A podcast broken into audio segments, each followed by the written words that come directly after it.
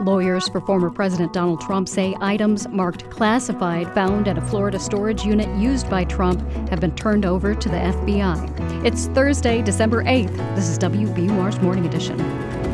Good morning. I'm Rupa Shenoy. Coming up, police in Germany arrest dozens of far right extremists the raids targeted people suspected of plotting a violent coup against the government that was to include targeted killings of politicians and senior public servants. Also, this hour, the president of Peru is arrested and removed from power, accused of attempting a coup. And as developers buy up mobile home parks in Massachusetts, some residents are seeing their homes literally destroyed. The person that runs the machine put the top jaw on top and the bottom jaw above the metal frame and squish. Xander Bogaerts signs with San Diego. It's sunny in the 50s today.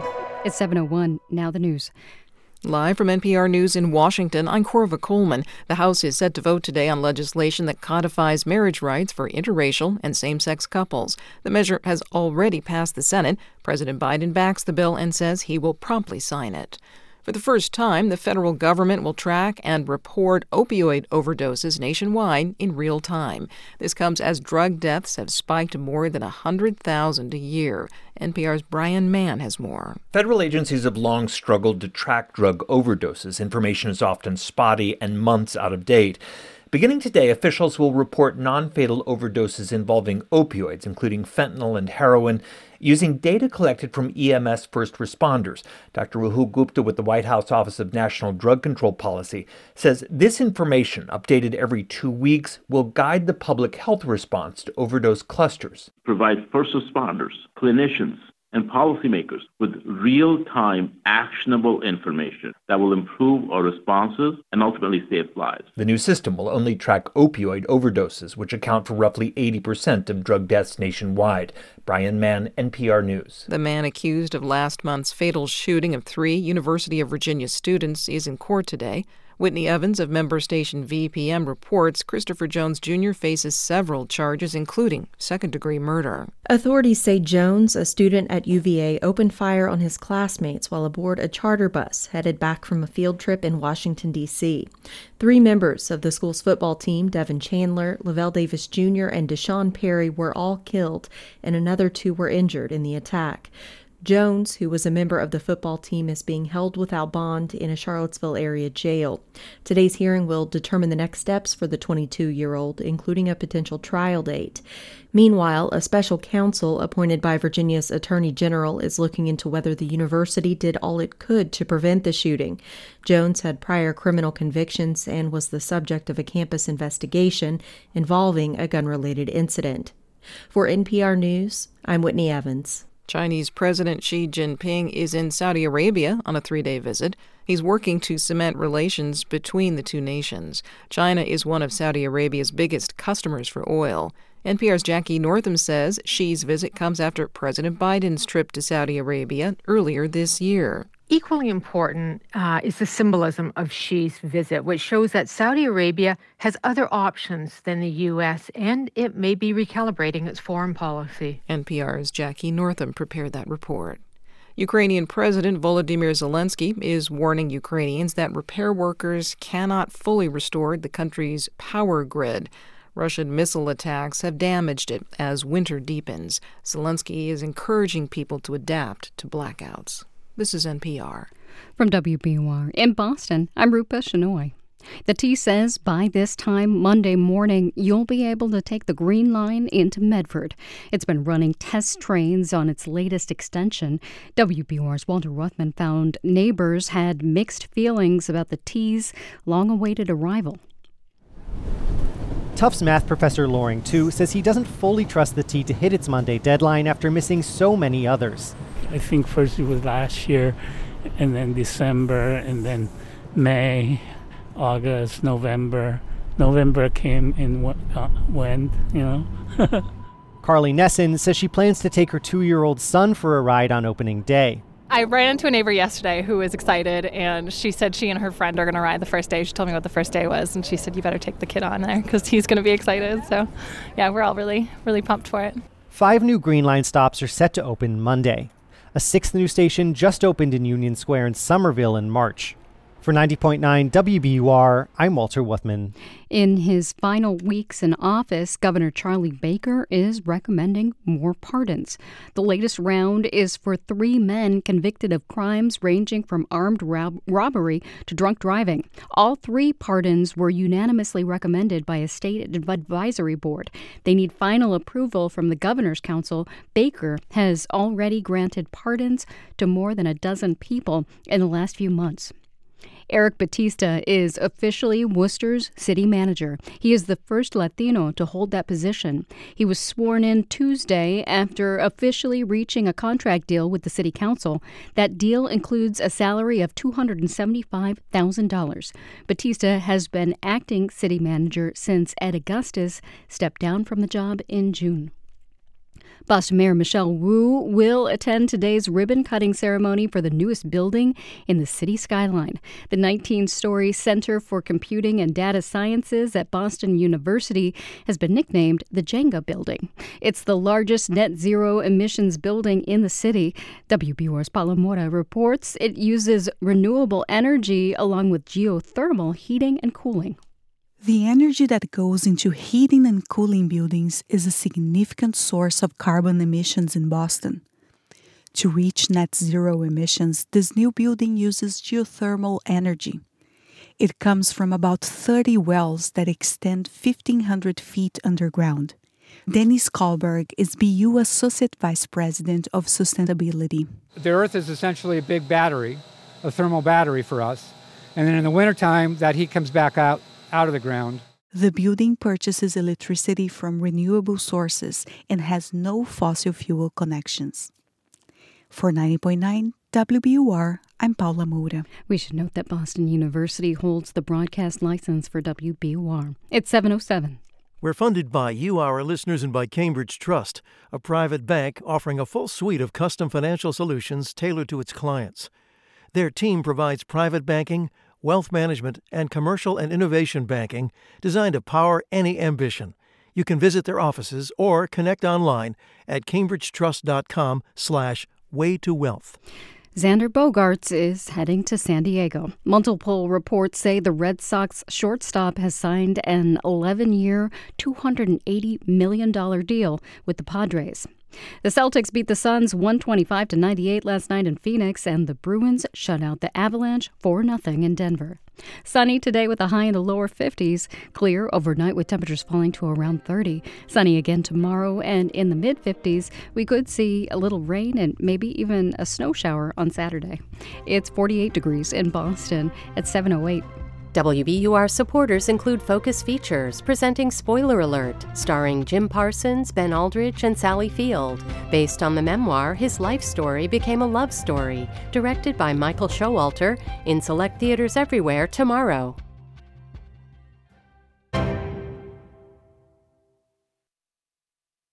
It's Morning Edition from NPR News. I'm Steve Inskeep. And I'm Rachel Martin. Good morning. German authorities say they expect to make more arrests as they investigate an alleged plot to overthrow the government there.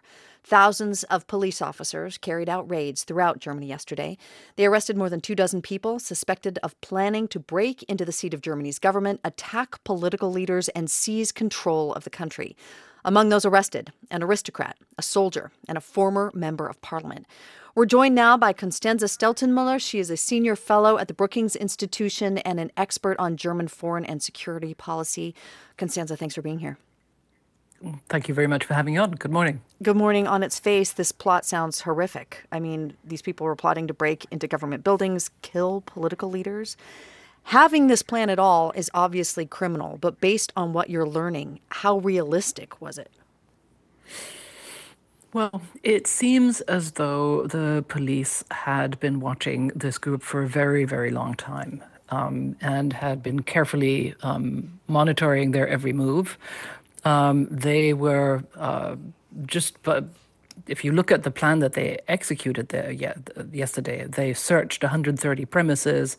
Uh, with 3,000 officers and arrested 25 in, uh, individuals. I think at this point we're um, at 30, um, and they are planning to arrest more. um, and even made arrests in Austria and Italy. That suggests they've been watching this for a very long time, and we're watching to crack down. The other thing that is really notable, they had informed a lot of press. So TV and print journalists were ready with cameras and with stories. But uh, uh, but again, was was this something? I mean, where was it on the risk threshold? I mean, could the German government have been violently overtaken? No, that I don't think. And uh, thanks for repeating the question because I hadn't answered it. Um, I think that the the conspiracists were led by I, the notion that if they uh, stormed the federal legislature, the Bundestag, in sort of repeat of January 6th, uh, the storming of the Capitol, that they could then overthrow the government. I think that is wildly uh, underestimating both stability of Germany's institutions and I think the mood in the German public. And the two leadership p- figures that they had um, identified a um, a, older gentleman from an, a minor princely family in East Germany and a retired judge who had been a former parliamentarian of the hard right party AfD.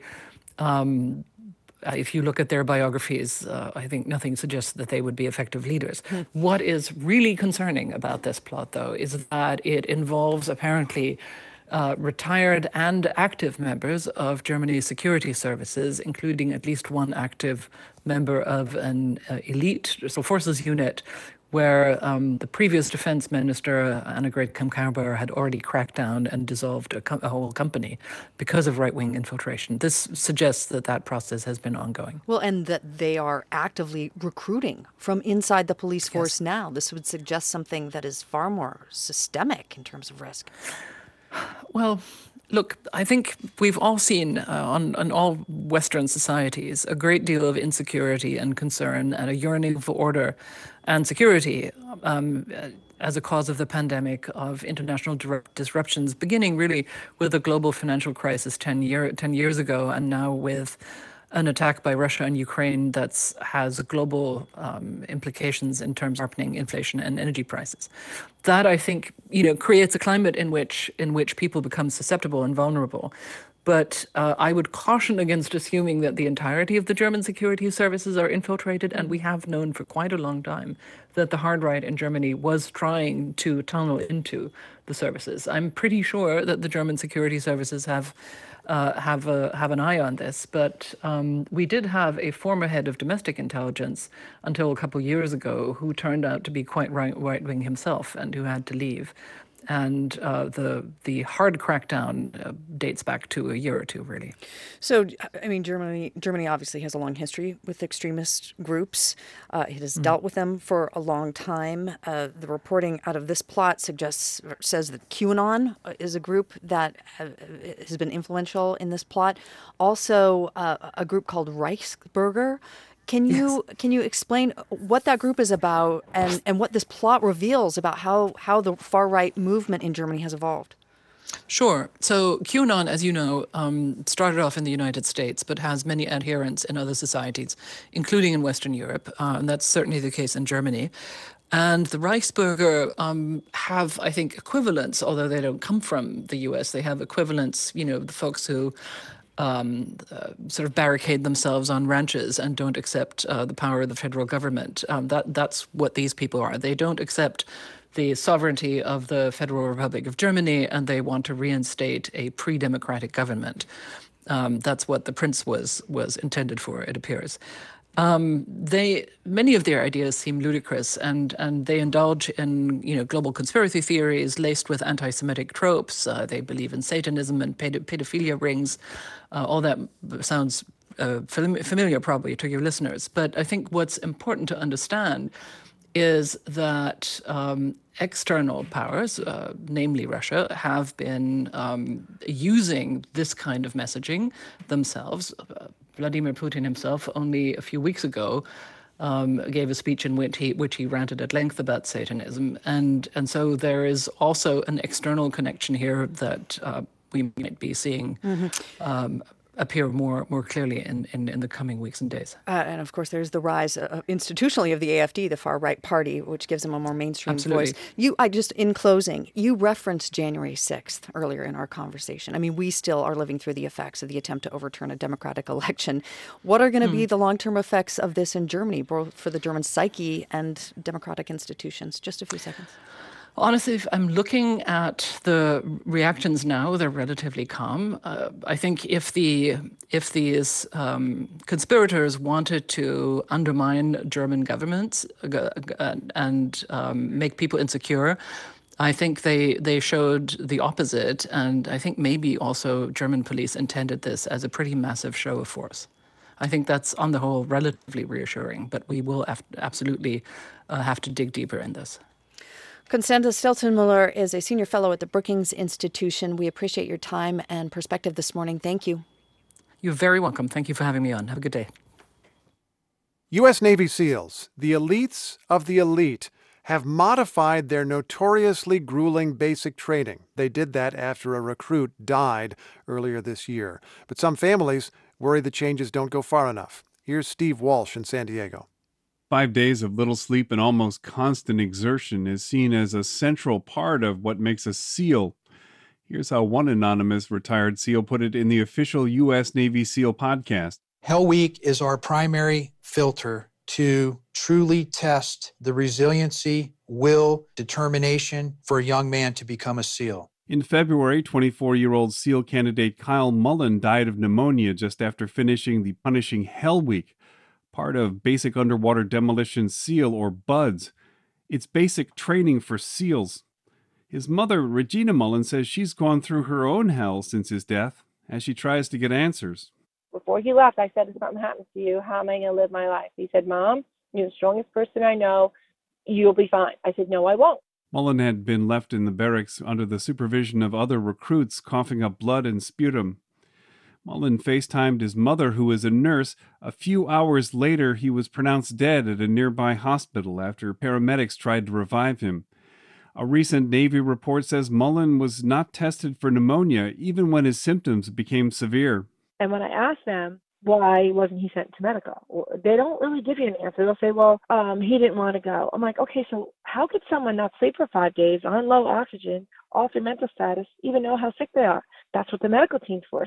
Does he know how bad he is? Group strep A, uh, the type of pneumonia that killed Mullen, is well known in military circles. There have been numerous outbreaks over the years, mostly at basic training. Several Marines from nearby Camp Pendleton were hospitalized during a 2019 outbreak. Paul Graff is a microbiologist with Navy Medicine in San Diego. It's spread by respiratory droplets. People who are living in close proximity, when you talk about military recruits, all living in the same room and breathing on each other. In a small number of people, including those under stress, it can turn into a potentially deadly form of pneumonia. Regular Navy boot camp inoculates its recruits with antibiotics that prevent the spread. That protection wouldn't have helped Mullen by the time he got to Buds, Graff says. Anyone who had gotten that in boot camp, it's worn off by then.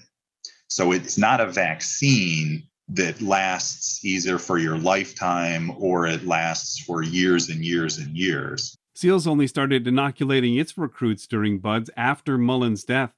They're making other changes, including more detailed medical screenings before training. SEAL basic training has earned a grueling reputation, in part because of a notoriously high failure rate. Nearly 70% of enlisted SEALs fail, mostly by Hell Week. But Naval Academy officers have an 89% success rate, mainly because they go through years of training and evaluation before they arrive. Former Navy SEAL officer Jeff Butler. I absolutely think they want to make the enlisted pipeline more professionalized and better preparing those guys. Yes, I think that's been a goal for a long time. The secretiveness of the community makes it hard to get answers. Nadia Vetter's husband, Robert, died at Buds in 2004. It took her a decade before his former classmates revealed Vetter collapsed during a forced run after he fell behind. I know that he wasn't going to give up and he just kept pushing and pushing, and which is crazy. But um, can't believe it's still affecting me this long. To regain the trust of families who have lost loved ones in training, Vetter says the Navy should create a more independent process that takes death investigations out of the hands of the Navy. Under the glare of the spotlight, the SEALs are also expected to look at the use of performance enhancing drugs among students. For NPR News, I'm Steve Walsh in San Diego.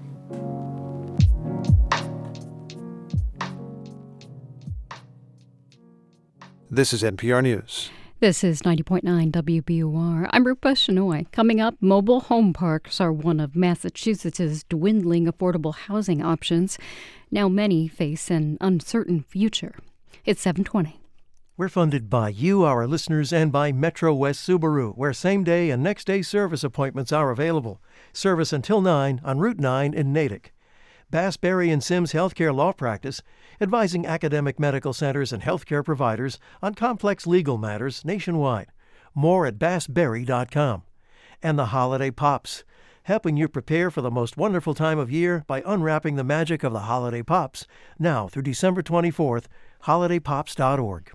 A high uh-huh, near 50 today under sunny skies. It might be a bit windy. Tonight, mostly clear skies and lows around 31. Tomorrow, a sunny Friday with a high near 44. Right now, it's 48 degrees in Boston at 720.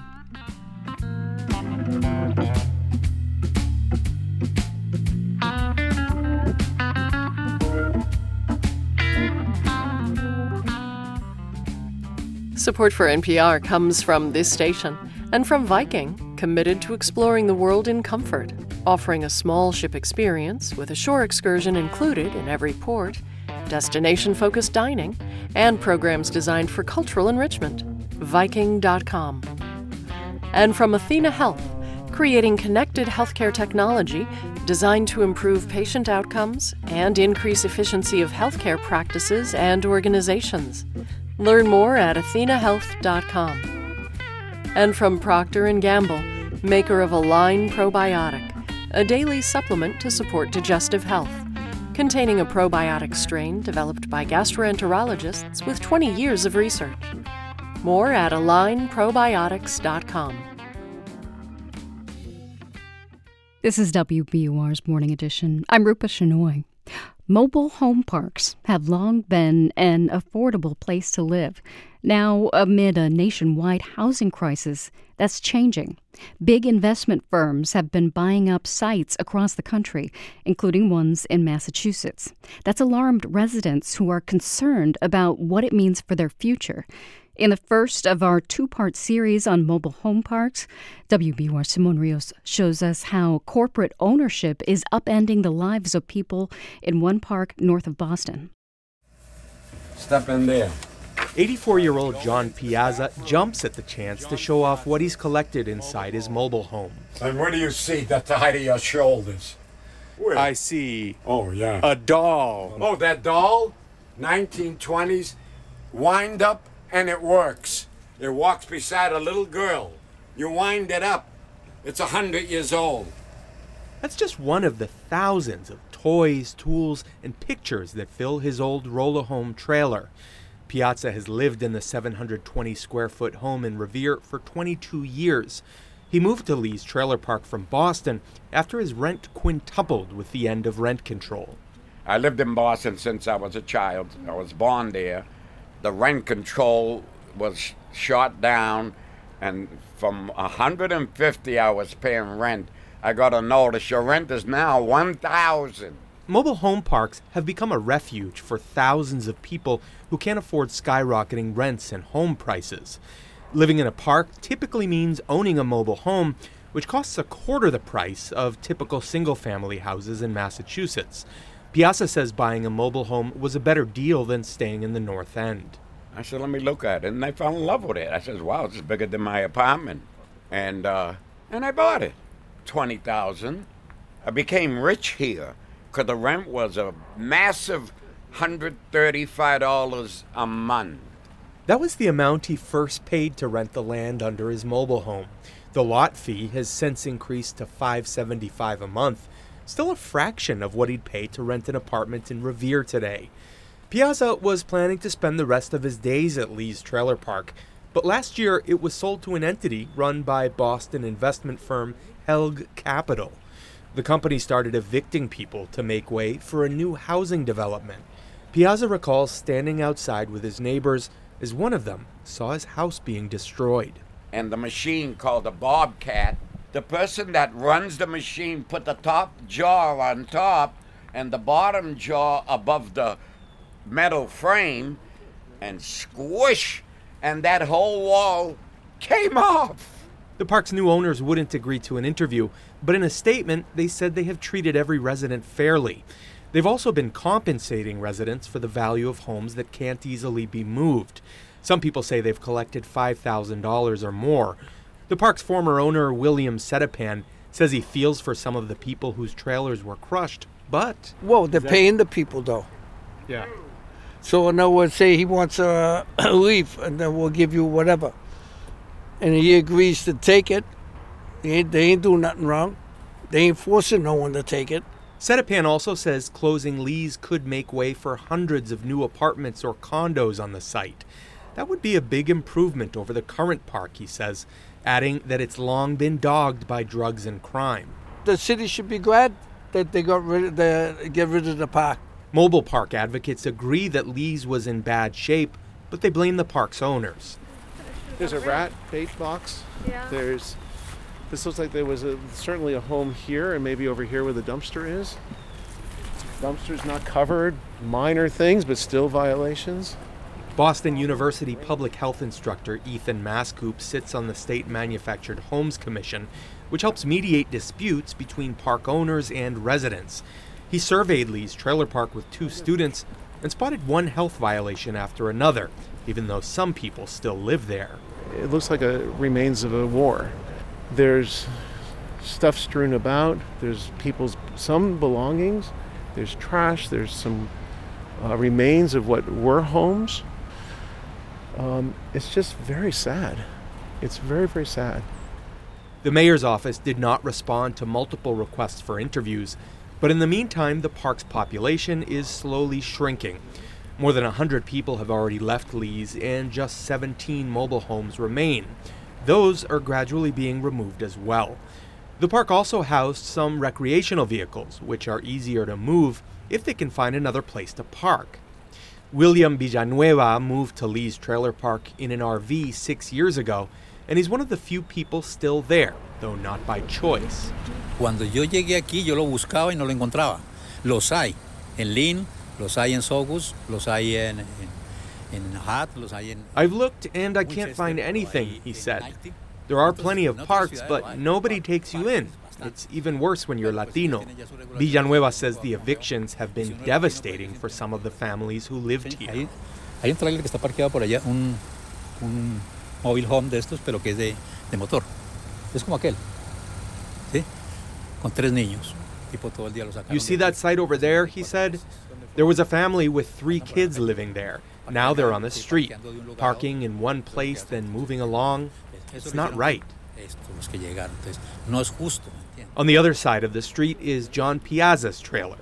There's a limp American flag hanging on the front and shopping carts full of random items he's been collecting a hand cranked apple peeler, an old board game, bizarre tools that even he doesn't know the purpose of. You want drills?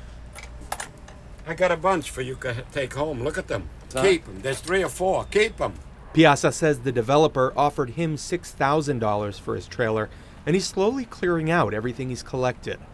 His son, John Piazza Jr., is helping him pack and trying to persuade him to toss more of his belongings.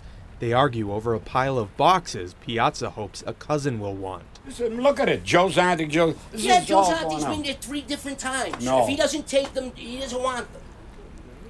How do you know? Well, I don't know. If he wanted, he He- would have. He's in love with them. He Okay, grabbed the yeah, two okay. bikes. Yeah, yeah. For him, when he grabbed those bikes, he says, Wow, hello, I had two antique bikes. John Jr. says it's sad to see his dad forced to leave this way.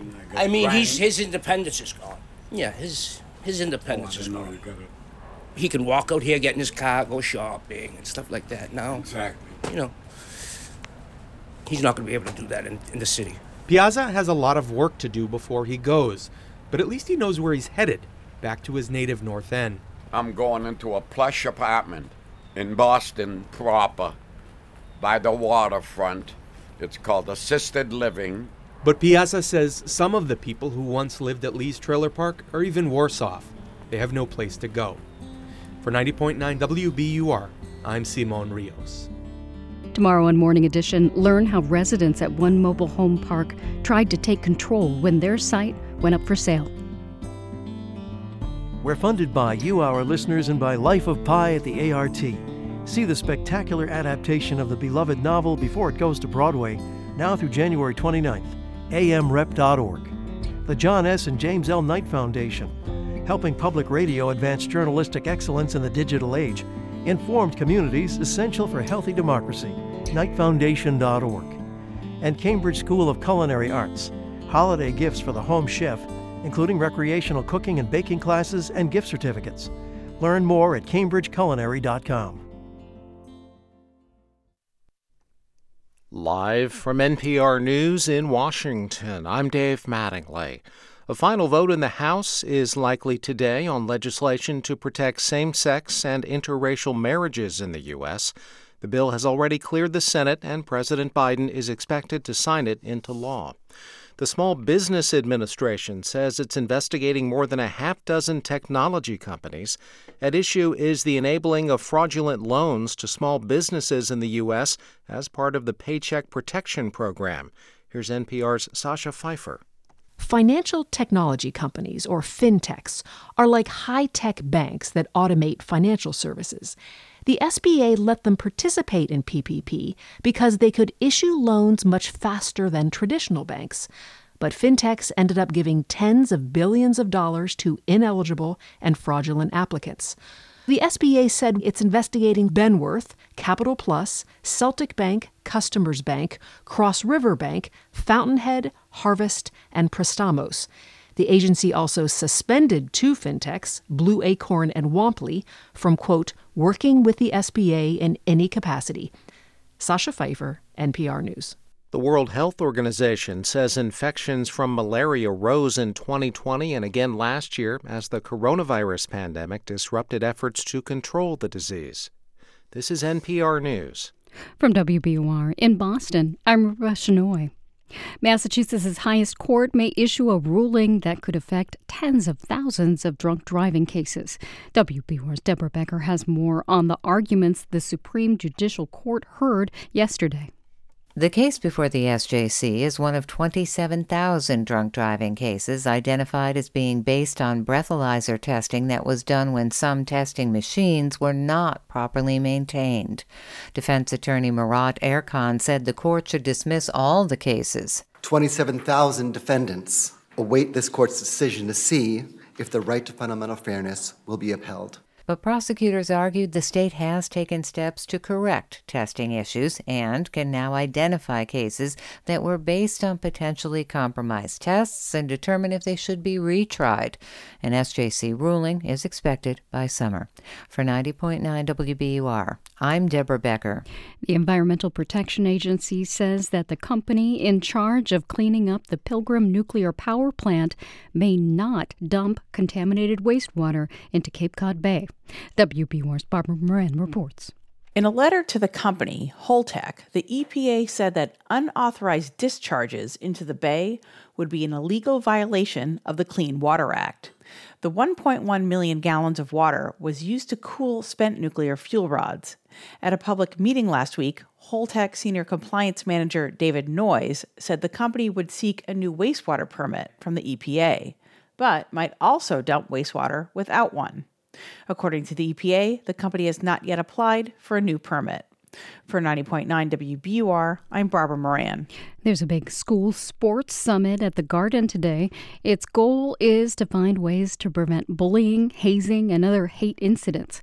Bob Baldwin is the head of the Massachusetts Interscholastic Athletic Association the ultimate goal is to make sure that in locker rooms and on practice fields that people know that this is the culture here and our culture is without hate our culture is without bias our culture is inclusiveness that everybody participates and everybody feels safe and comfortable Representatives from New England's professional sports teams will be there, along with Governor elect Maura Healey and education leaders. It's 734. We're funded by you, our listeners, and by Brookline Bank, where financial solutions are crafted to the needs of your business and delivered with a hands on approach committed to your success. Learn more at brooklinebank.com. Taylor Hall scored twice for the Bruins last night. They beat the Avalanche 4 0 in Colorado. The Celtics won their third in a row last night. They beat the Suns 125 to 98 in Phoenix. After 10 years with the Red Sox, Xander Bogaerts is leaving. Multiple reports say the shortstop signed an 11 year, $280 million deal with the San Diego Padres. Sunny, windy, and around 50 today. Mostly clear and low 30s tonight. Sunny tomorrow in the low 40s. Rain and snow possible on Saturday. It's 48 degrees in Boston at 735. Support for NPR comes from this station and from Jhpiego, committed to delivering transformative healthcare solutions for women and families. Jhpiego believes that where a person lives should not determine if they live. More at jhpiego.org. And from Subaru, whose Share the Love event runs through January 3rd. By year's end, Subaru and their retailers will have donated over $250 million to charity. Learn more at subaru.com/share. It's Morning Edition from NPR News. I'm Rachel Martin. And I'm Steve Inskeep. Peru has a new president this morning. Authorities deposed and then detained the former president after he tried to dissolve the Congress there. Several things happened yesterday in the South American nation. President Pedro Castillo was facing impeachment.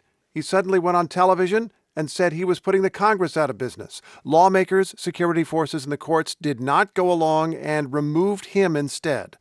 Reporter Simeon Tegel has been covering Lima for years. He's there in the seaside capital where all this happened. Welcome to the program. Good morning, Stephen. Wow, what was it like to be in Lima yesterday? It was a bit of a whirlwind. Um, we were due to have an impeachment debate and vote uh, in the evening yesterday, and it appeared that would be when the action was. It seemed like uh, there weren't quite the votes to oust Castillo, but it was uh, very fluid, the situation. He's accused of multiple counts of corruption. But then Castillo jumped the gun in the morning and suddenly had delivered this televised address to the nation saying that he was dissolving Congress and the courts and was going to rule by decree and then launch a constituent assembly. Uh, he had no constitutional authority to do any of that. Mm. He also had no political support, and he didn't have the support, crucially, of the armed forces. Um, it appears he was desperate, I think. Uh, there's a consensus that once he was out of office, he would, and losing his presidential immunity, he would swiftly end up in jail. Congress responded by bringing forward the impeachment vote. And within literally a couple of hours of his TV address, he had been impeached and uh, officially, formally ousted from the presidency. And then a couple of hours after that, his car uh, was caught up in Lima's traffic. Lima has appalling traffic. Mm-hmm. And he was arrested. And he spent his first night uh, in a cell. Are you telling me that if he had done better at battling the traffic in Lima, he might have gotten away? It is a possibility. He might also have gotten away if he'd done better with his political calculations and actually waited for the original impeachment vote. He might actually just have got away with it. Can you explain to me how he got in such trouble? He was elected just recently. He was a leftist president, a very modest background. I'm sure some people had great hopes for him. That's true, but to be fair, he was largely elected by default. Uh, he got something like 15% in the first round in a very splintered uh, election with something like 15 different candidates. And then in the runoff, he was facing Keiko Fujimori, the daughter of the former, now yeah. jailed dictator. Uh, who most uh, Peruvians find uh, completely unpalatable. So he was kind of elected by default. And then he found himself in a situation where he was this leftist president from a party that describes itself as Marxist Leninist, facing a Congress with a, a conservative uh, majority, and they've just been at war ever since. Hmm. So, what happens to him now that he is in custody? Does he actually go to jail? Does he get out of the country? What happens?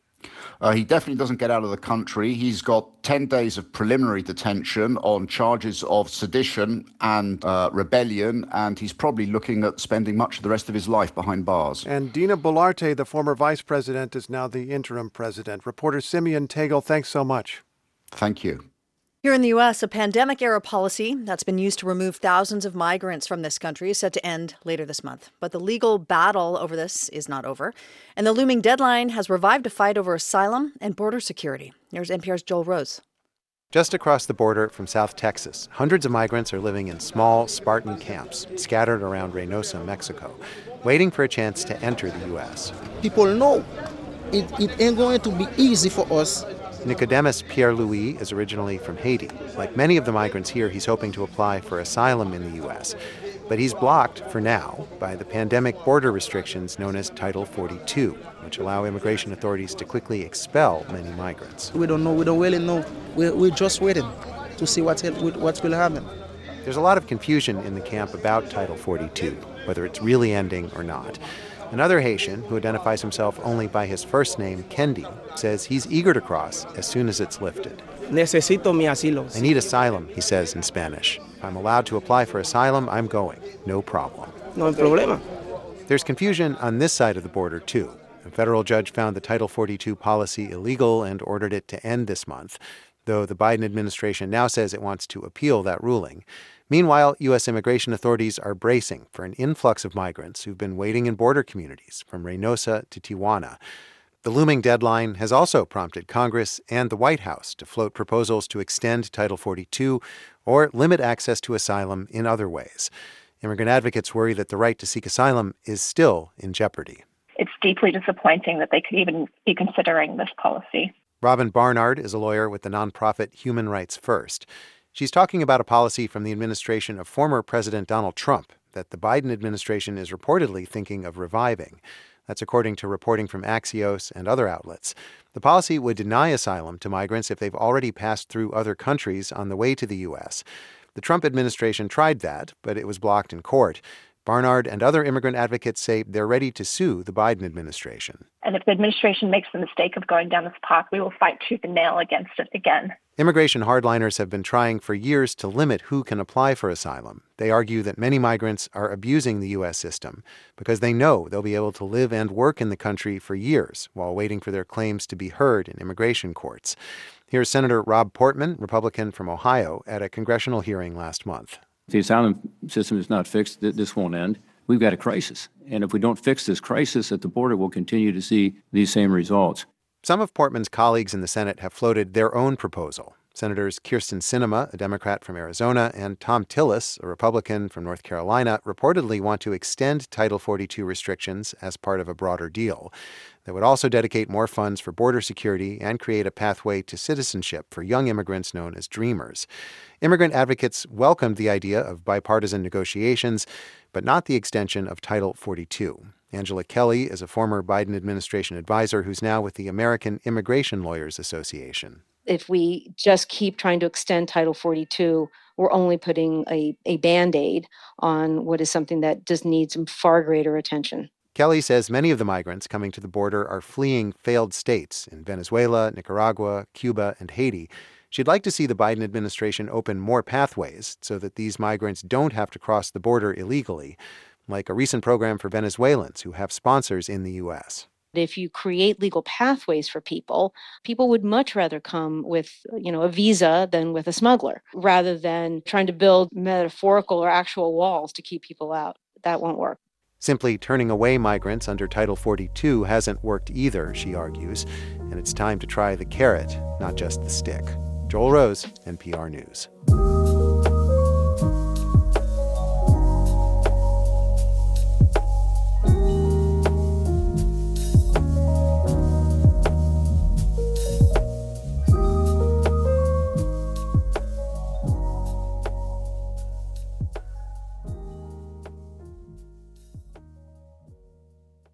This is NPR News. I'm Rupa Shenoy in Boston. Coming up on Morning Edition as the World Cup wraps up, a look at U.S. club youth soccer. Participating is too expensive for many families. And in our next hour, the implications of Saudi Arabia hosting China's Xi Jinping. Clear and bright skies today with temperatures around 50 and some gusty winds. Right now it's 48 degrees in Boston at 743. We're funded by you, our listeners, and by Boston Ballet's The Nutcracker. Beloved characters return to delight all ages this holiday season. On stage through December 31st. Tickets at bostonballet.org. And the Museum of Science. It's time to talk about mental health. Join the conversation at Mental Health Mind Matters, a new groundbreaking exhibit. Tickets at mos.org. Now, in business news, state lawmakers are joining service workers at Logan Airport this morning for a one day strike. The union representing Swissport USA employees says the airport's cabin cleaners and ramp workers are picketing against low wages and unfair labor practices. Massachusetts is giving $50 million to companies that can help the state meet its decarbonization goals. The money is being offered through the Massachusetts Clean Energy Council. Companies with products that can help the state reach its goal are eligible for grants of up to $1.5 million. It's 745.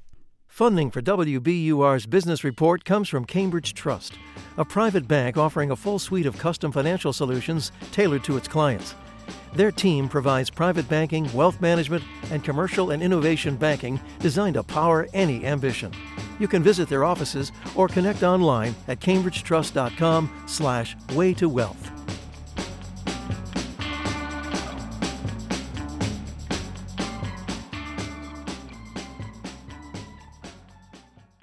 It's Morning Edition from NPR News. I'm Rachel Martin. And I'm Steve Inskeep. Good morning. Americans did not get that far in the World Cup this year, but soccer continues to grow in the United States. In fact, some families are spending small fortunes to let their kids play club or travel soccer. NPR's Elizabeth Blair reports. At a recent U15 soccer game, club teams from Loudoun County, Virginia and D.C. faced off. After the game, I caught up with soccer parent Kevin Salandi. This is the, the mecca of pay to play, right? Because it's Loudoun County. There's a lot of money in Loudoun County. That's why they have all of these teams and these facilities. Salandi, a software consultant, says it's not cheap.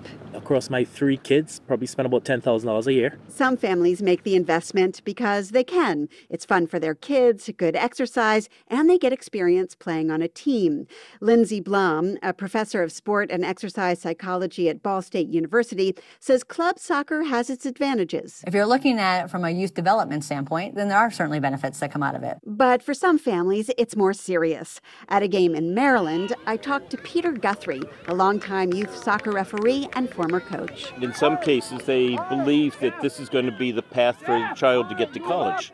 You know, so they have to do well as a 10 year old in order to get that college scholarship. There are a lot of problems with the pay to play system. First off, a fraction of high school soccer players get scholarships, and an even smaller fraction go on to play professionally. Second, no guarantees. I asked Lindsey Blom if paying to play equals winning. So that is the myth that I would say that people think that the more I put into my child's sport experience financially, the more successful they're going to be and the more they're going to get out of it. And we do not find that to be the case. Another problem with pay to play kids who can't afford club soccer could play on their high school teams where it's generally free. But in tryouts, they often have to compete against more experienced kids who can pay for clubs. We are just structurally pushing aside kids who want to play a game that is accessible around the world to kids of all income categories. Tom Farrey is executive director of the Sports and Society program at the Aspen Institute. The fundamental flaw in American youth sports, and in particularly soccer, is we are sorting the weak from the strong well before kids grow into their bodies, their minds, and their interests. Farrey says because there's money in it, more and more clubs are being offered and to younger and younger kids. By creating these travel teams at ever earlier ages, we're pushing aside the late bloomer. We're pushing aside the kid from the lower income home that can't afford the youth sports arms race or doesn't have a, a, you know a second parent in the home to drive them to these endless array of practices and games, some of which are two counties away or sometimes two states away. Now, there are efforts around the country to level the playing field. Some clubs offer scholarships. In Washington, D.C., soccer coach Pierre Hedgie co founded a club that's a hybrid business model. Some are paying, but some are not paying. right? Because the thing is that we won't be able to help the next kid. So if you can afford to pay the whole thing, yeah, pay the whole thing. So that way we can afford to help the next kid that can't pay anything at all. It was Hedgie's club DC 11 that played against the Loudoun County team in Virginia. Hedgie's team won by a lot. Elizabeth Blair, NPR News.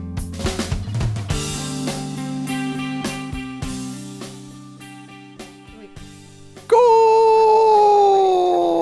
This is NPR News. It's too late. Oh well.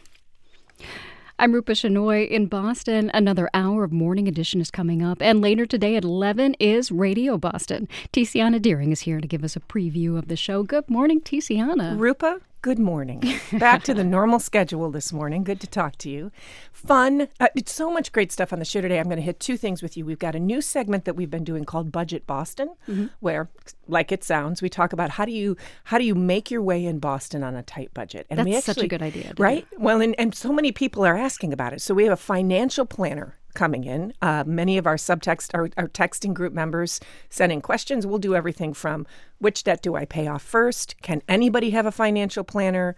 How do I think about paying money for rent versus trying to buy a house? You know, all kinds of practical things. That's awesome. Yeah, tons of questions from listeners on this. And then um, it is the 50th anniversary of a newsletter called Nine to 5 Mm-hmm. Yep, the Dolly Parton song. I know. I, it is in my morning rotation. It's definitely one of the songs I sing on the way to work, but I will spare you. Thank you. But we will play it this afternoon. And one of the founders of the Nine to Five movement, which transformed women's work, is coming in with some union members. That's so fun. Thank you. That's Radio Boston today at 11 and 3. It's 750. Support for NPR comes from this station and from BetterHelp, connecting people with a therapist online for issues like depression and relationships. 25,000 therapists are available through BetterHelp using a computer or smartphone. BetterHelp.com/public. And from your part-time controller, specializing in nonprofit accounting. Your part-time controller helps nonprofit organizations with their accounting needs remotely or in person. More at yourparttimecontroller.com. Join WBUR for a Boston holiday tradition like no other. Our annual live reading of A Christmas Carol on Tuesday evening, December 20th. Your favorite WBUR voices perform the classic story live at the Omni Parker House in Boston. Proceeds benefit Rosie's Place, a sanctuary for women in need. Come out for the season and Rosie's Place. Tickets are at wbur.org/events. Sponsored in part by Barely Read Books. It's Morning Edition from NPR News. I'm Steve Inskeep. And I'm Rachel Martin. We're gonna hold on. Tammy Wynette loved George Jones before she met him. She was the aspiring country singer, he was already a legend. When they finally did meet, they fell madly in love and made beautiful music. But it was a tough road. He was an alcoholic, she was addicted to painkillers, and the songs that would come to define them were confessions of the real pain they were living through. Their stories being told in the limited Showtime series George and Tammy, and the singing voices you hear belong to the actors themselves. Jones is played by Michael Shannon. The song I really love, at least of the solo stuff, is uh, The Door. To hear that sound and to know it's really over. Tammy Wynette is played by Jessica Chastain. I loved singing. Help me make it through the night. I don't wanna be alone. Help me make it through the night. I asked both actors what it was like for them to be connected to each other in those harmonies. Yeah, it's kind of spooky. You know, we worked on it such a long time before we even started shooting. We had um, kind of a music boot camp with our vocal coach, Ron Browning, out of Nashville. I think it was a couple of months. We just went in Monday through Friday and just sang all day. And for him, his approach was, you know, very much geared towards that intimacy. You know, he would have us sing the songs sitting on a piano bench with our knees touching, you know, and staring at each other. And wow, and um, yeah, it's it's really heavy. You know, it's like uh, because you know the singing ideally is um, coming from somewhere very deep inside of you, and, and you're sharing that with somebody else. And it was hard sometimes to maintain the, the eye contact without getting, you know, kind of overwhelmed. Take me, take me. There's an authenticity that you really can't fake when you're singing songs and looking into someone's eyes, Jessica. Yeah, uh, there was a Ron actually had us one day sing a song to each other, one of our solos, and the other person got to choose which song they wanted to be sung to them. Mm. And then just stare at each other and sing the song. I- I have never done that before. I mean, Mike, maybe I'm, I maybe I misjudged. It seemed like it was pretty easy for him, but I was such a you know wreck of nerves, and it's incredibly vulnerable. But I, th- I think what I loved about this series is the songs weren't ever set up as like, oh, here's the musical number. It was set up almost like a monologue. It's like, okay, or a scene between us. We're communicating what's happening emotionally on the music. Yeah. What did each of you know about George Jones and Tammy Wynette before you saw the script? Oh, I didn't know much at all. I mean, um, I'm from Kentucky originally, so I guess most people assume if you're from Kentucky, grow up with country music in the house, but uh, I didn't. Um, my only exposure really was uh, we would watch Hee Haw on TV sometimes, and but uh, it it was funny. Uh, as soon as I signed on and I started telling my friends that I was playing George Jones, it, it shocked me how many people there were in my life that were huge fans. And No, uh, really? I had no idea. You know, they're like, "Oh, you're playing George." They'd say, "Oh, he's a character," and they'd tell the stories. And I mean, it was frankly, I think part of his appeal. You know, I think uh, some of these figures in country music or in music in general, they're kind of um, fascinating because they're such train wrecks, you know, Yeah. and people want to see when is this person going to fall apart? Mm. Can they literally, you know, do all of this harm to themselves and still walk out on stage and sing a song? And and when they do that, it, there's this unfortunate kind of exhilaration about it. Like, wow, look at that. That's Huh. amazing. You know, as this person's kind of beating the tar out of themselves. Jessica, what did you learn about Tammy that you hadn't known before? I probably misjudged her. You know, there's this idea of stand by your man and run, woman, run. You know, a lot of these songs are, you know, you, you need a man in your life, you got to run back to him because you may not find someone else. Or there was this whole feminist movement against stand by your man and the Hillary Clinton controversy when she said, I'm no Tammy Wynette standing by my man. It was just, it caused such a hoopla.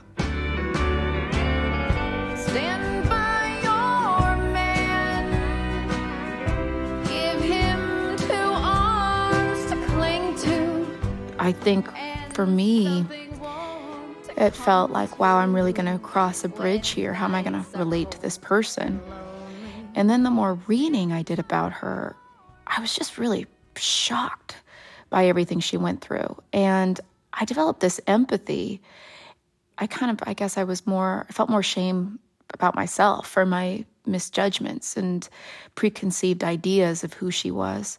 Because you thought she was just this person who just sublimated herself to the men around her? Yeah, well, that's, I, I imagined that she was, in some sense, a bad example for women. Mm. The reality is, she was, when she showed up in Nashville, she showed up with three kids. She was a single divorced woman. She had been institutionalized and had electric shock therapy for trying to leave her first husband. And she showed up in Nashville determined to be a singer in a time when, like, female singers were not really given the same respect and, and platform that men were. I mean, still to this day, there's I've talked to some people in Nashville, it's still an issue. But in the 1960s, it was really shocking. She never was anybody's doormat. She made her own decisions, her own choices. And I, I find her to be quite a formidable woman. And yet she also had to play this part Right. in order to be accepted as an artist. Well, your chemistry and your artistic partnership has brought to life the partnership of these two artists, George and Tammy. It's a phenomenal show. You can catch the first episode on demand. The second one's coming up Sunday night. Jessica Chastain and Michael Shannon, thank you so much for making the time to talk with us. Our pleasure. Thank you very, very much. We're gonna hold on. This is Morning Edition from NPR News. I'm Rachel Martin. And I'm Steve Inskeep.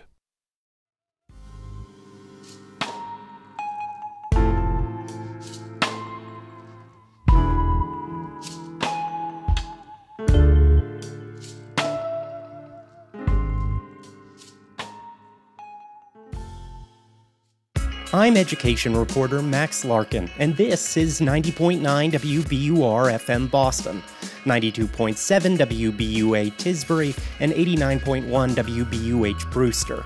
Listen anytime with our app or at WBUR.org. WBUR, Boston's NPR news station. Lawyers hired by former President Trump tell the Justice Department they've found more classified documents after searching Trump properties in Florida. It's Thursday, December 8th. This is WBUR's Morning Edition. Good morning. I'm Rupa Shenoy. Coming up, debates over the 2024 presidential primary schedule, with Democrats proposing South Carolina as first in the nation. Also, this hour, the Biden administration's plan to track the drug overdoses that kill nearly 100,000 Americans a year. Plus, the case before Massachusetts' highest court that could result in thousands of drunk driving convictions getting tossed out. And I think I might even be able to like go to Chinatown for lunch and then come back here. The excitement in Medford days ahead of the opening of a long delayed expansion of the Tees Green Line. In sports, Red Sox shortstop Xander Bogaerts is headed to San Diego, sunny and near 50 today. It's 801. Now the news. Live from NPR News in Washington, I'm Korva Coleman. The House committee investigating last year's January 6th attack on the U.S. Capitol says it will soon release its final report. NPR's Dustin Jones has more. The panel said it will hold a formal presentation, which could include a hearing the week of December 19th. Sources familiar with the committee said members are eyeing December 21st. The report is expected to include information that hasn't been made public during previous hearings.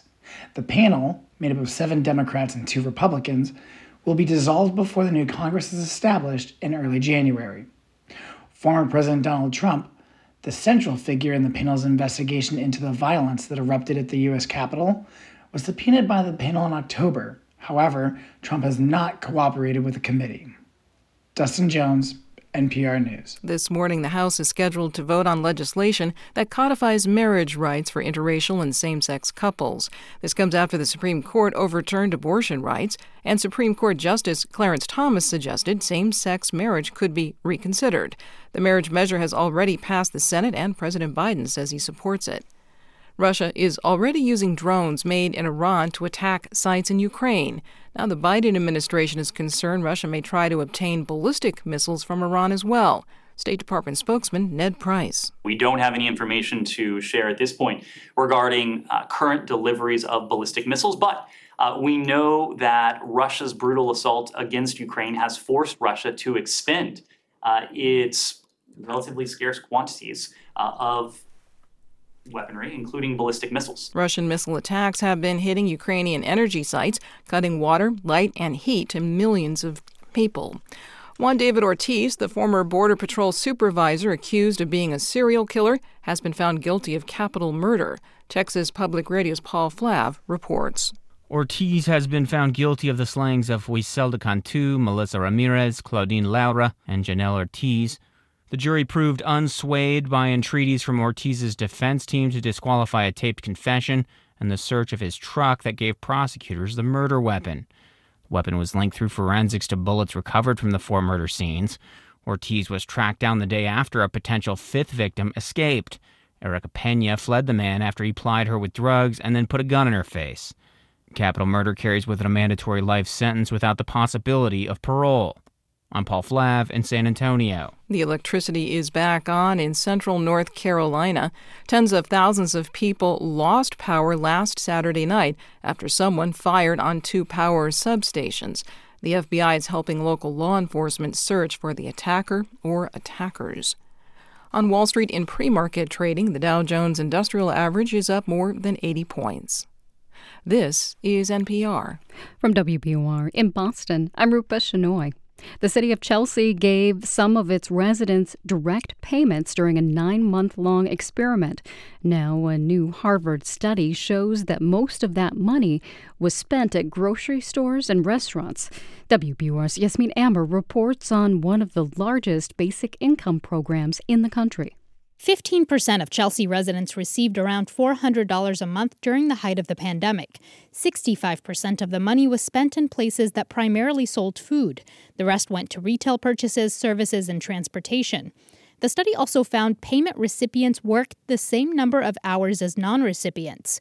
Jeffrey Liebman led the study and says the findings have broad implications for relief programs. If you're trying to help communities that are economically struggling, there are a lot of different things you could imagine doing and a lot of complicated programs you could set up, or you could give people money and let them go figure out how to solve their own problems. Chelsea plans to run another three month direct payments program next year. For 90.9 WBUR, I'm Yasmin Amer. The MBTA is getting close to having a full staff of dispatchers. That comes after a federal report found a shortage of staffers was behind some of the T's safety issues. That prompted the T to cut service on some lines. There are 27 dispatchers working for the T right now, but the organization says it wants five more. Transit officials say they aren't sure when the T will be fully back up and running. The investment company that bought a mobile home park in Revere is closing the park to make way for hundreds of new homes. Some current residents told WBUR's Simon Rios that they have nowhere else to go. Brenda Latterbush has lived at Lee's Trailer Park for more than three decades, and she thought she'd be able to spend the rest of her life there, despite word for years that the former owner wanted to find a buyer. It was going to sell for over 20 years and it never sold, so we kept hearing rumors, but then when the rumor came true, it was a shock. Where are you going to go? I don't know yet. I'm having a hard time because I have three animals. Latterbush is waiting to see how much the owner, Parkway Homes, will pay for her trailer, which can't easily be moved. Parkway says it plans to replace the dilapidated park with modern transit oriented housing. For 90.9 WBUR, I'm Simon Rios. Dozens of North Shore residents turned out at a public meeting last night to speak out against a proposed natural gas and diesel fired power plant. The so called Peabody Peaker plant will only run a few hundred hours a year when demand for electricity spikes, but opponents say it will still contribute to climate change and existing environmental inequities. More now from WBUR's Miriam Wasser. The state hearing was technically limited to the facility's carbon dioxide monitoring plan, but local residents like Susan Smoller took the opportunity to voice other concerns. Smoller said that because the plant will be located in a state designated environmental justice community and sit near two similar facilities, the state should conduct a comprehensive health impact assessment. The burden that neighboring communities are already facing is clear. The project was first proposed seven years ago. Had it been proposed more recently, though, it would have been subject to much stricter environmental review because state law has changed. The Massachusetts Department of Environmental Protection is accepting public comment on the project's emission control plan until December 14th. For 90.9 WBUR, I'm Miriam Wasser. A man who spent nearly 50 years in prison before his conviction was tossed out is due back in court today. Raymond Gaines will find out whether or not the Suffolk DA will retry his case. Gaines was convicted of a murder in Roxbury in the 70s. The judge who overturned his conviction tells the Boston Globe that witness testimony in the case was unreliable. Gaines was freed from prison last year. It's 808. We're funded by you, our listeners, and by Boathouse, supporting La Collaborativa dedicated to uplifting Latinx immigrants with food, housing, jobs, education, training, and more, and providing 10,000 families with holiday meal boxes this Christmas. Donations accepted at la-collaborativa.org slash donate. Xander Bogaerts is going from the Red Sox to the Padres. Multiple reports say the shortstop signed an 11-year, $280 million deal with San Diego after a decade playing for Boston. The Celtics won a battle of first place teams last night. They beat the Suns 125 to 98 in Phoenix. Jayson Tatum and Jaylen Brown both scored 25 points. The Bruins began their Western road trip last night with a 4 0 shutout of the Avalanche in Denver. Sunny today with a high in the lower 50s. Clear overnight with temperatures falling to around 30. Sunny again tomorrow and in the mid 50s. We could see a little rain and maybe even a snow shower on Saturday. It's 48 degrees in Boston at 809. WBUR supporters include DuckDuckGo, a company committed to making privacy online simple. DuckDuckGo's app includes a private search engine, web browser, and email protection with one download. More at duckduckgo.com. It's Morning Edition from NPR News. I'm Steve Inskeep. And I'm Rachel Martin. Good morning. Okay, Saudi Arabia has a whole lot of oil. China has a whole lot of everything else, which means the country's leaders will have a lot to talk about. Yeah, China's leader Xi Jinping is on a three day visit to Saudi Arabia and is expected to meet with Mohammed bin Salman, the powerful crown prince along with some other leaders from around the Persian Gulf. So, what would a closer relationship between those nations mean for the United States? NPR's international affairs correspondent Jackie Northam is with us. Hey, Jackie. Good morning, Rachel. What do the Saudis, what do the Chinese, what do each camp want through this summit? Well, broadly, it's an opportunity to help cement relations between the two countries. And the Saudis say they're going to sign a strategic partnership with Xi uh, while he's in Riyadh, as well as some energy deals.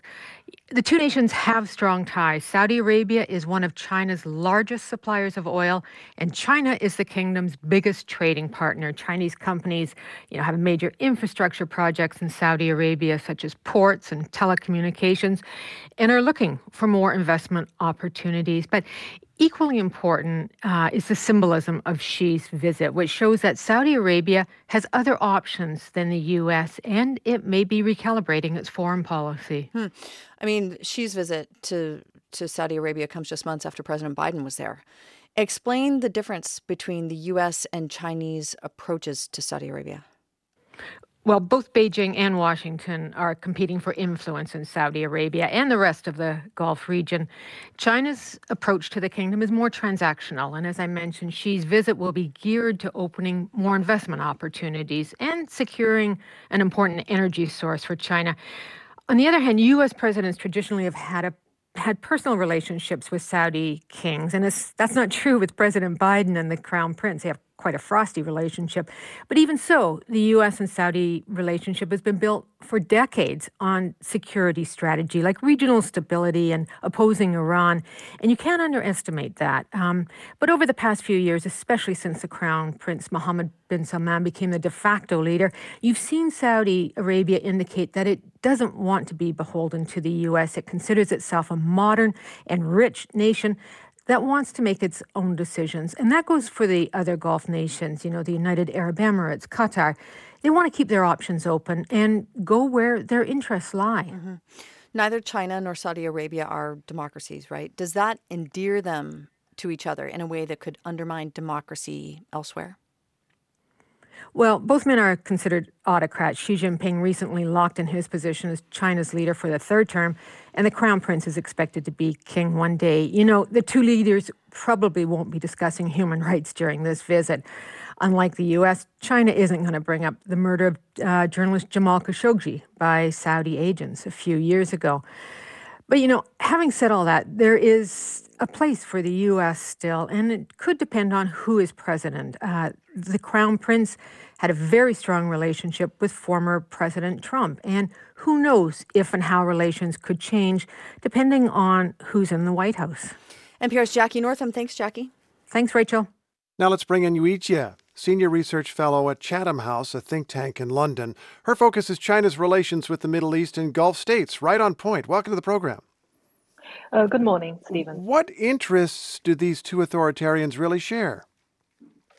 Well, I think there's a plenty of things, as your correspondent laid it out, really. I mean, it's a very much a transactional bilateral relationship between China and Saudi Arabia. And also, obviously, China is much larger um, exporter and importer within the region, in the MENA region, than compared with the United States. So I think it's a largely China's interest within Arab states are uh, business approaches, um, foreign direct investment, and seeking new market for the Chinese companies. So Ah, I think well- it's really largely within economic side of the story. Let's talk about that. You talked about foreign direct investment. Jackie Mm-hmm. referred to more investment opportunities. I am aware that the Saudis, in addition to wanting to sell oil, have wanted money, investment to diversify their own economy and add to the oil economy. Is China willing to put a lot of money in?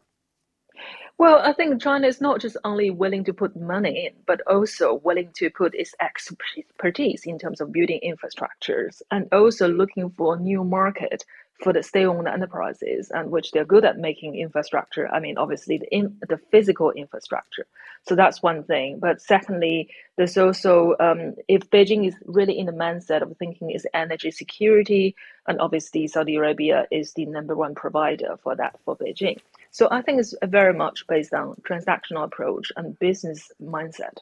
Well, now as you're talking, I'm thinking of a concern the United States has raised. The United States has warned against countries in in Africa and elsewhere in the global south accepting too many Chinese investments because they fear that what the Chinese are really going for is control.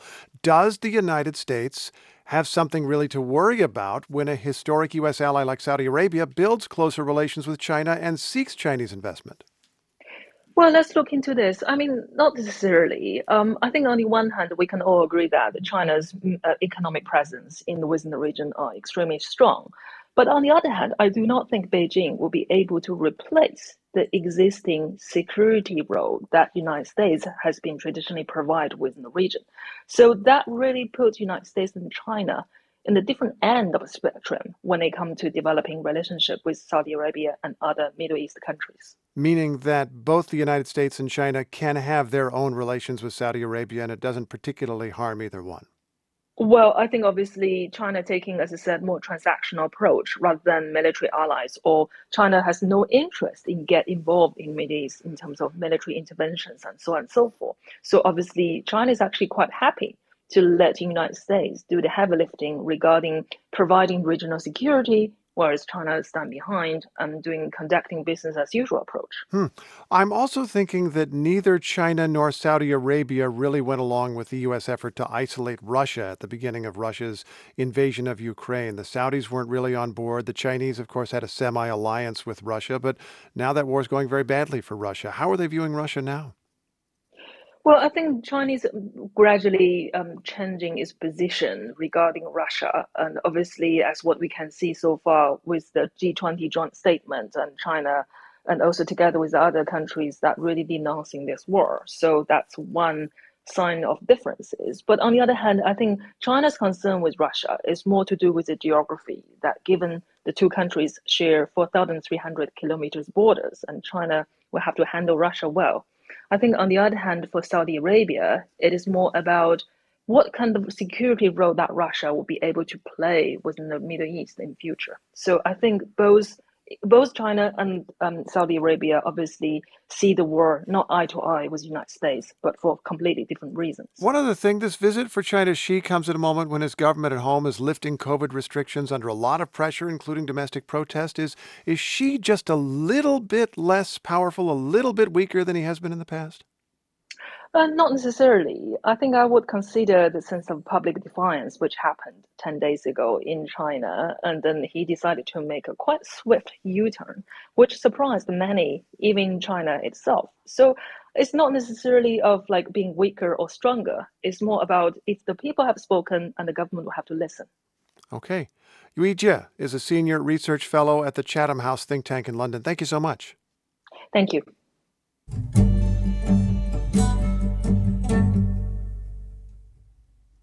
More than 100,000 Americans are dying from drug overdoses every year. For the first time, the Biden administration has unveiled a national system designed to track opioid overdoses in real time. Officials say the data will improve the public health response and help save lives. NPR addiction correspondent Brian Mann reports. Since the opioid crisis began in the late 90s, federal agencies have struggled to track drug overdoses. Information's often spotty and months or years out of date. Critics say the lack of data is crippling efforts to help people. Here's Congressman David Trone from Maryland. It is absolutely a monstrous failure of government to be able to report on real time what's happening, and the excuses are unending. This morning, the Biden administration moved to close that data gap, launching a new website that will report non fatal overdoses nationwide involving opioids like heroin, prescription pain pills, and fentanyl. The information is being collected by EMS first responders across the country and will be updated quickly every two weeks. We have never had a national picture of this type. Dr. Rahul Gupta heads the White House Office of National Drug Control Policy. Speaking with reporters, he said this data, gathered at the county level, will guide a more targeted, effective response in communities where overdoses are spiking. We could be seeing tens of thousands of additional lives saved. And this will allow us to get there. This overdose data system still won't be comprehensive. It tracks only opioids, not other drugs. It also doesn't include information about drug overdoses gathered from other sources, such as hospitals and university researchers. Still, addiction experts say this will be an important tool. Erin Artigiani is at the Center for Substance Abuse Research at the University of Maryland. I think it's a big step and it's an important first step. I think it's crucial to have complete and relatively real time data. I think that's something that researchers and policymakers alike have been talking about for some time now. The stakes are high. A study released this year by the medical journal The Lancet predicted the U.S. will see another 1.2 million opioid overdose deaths by the end of this decade. The hope is with better, faster information, a lot of those lives can be saved. Brian Mann, NPR News.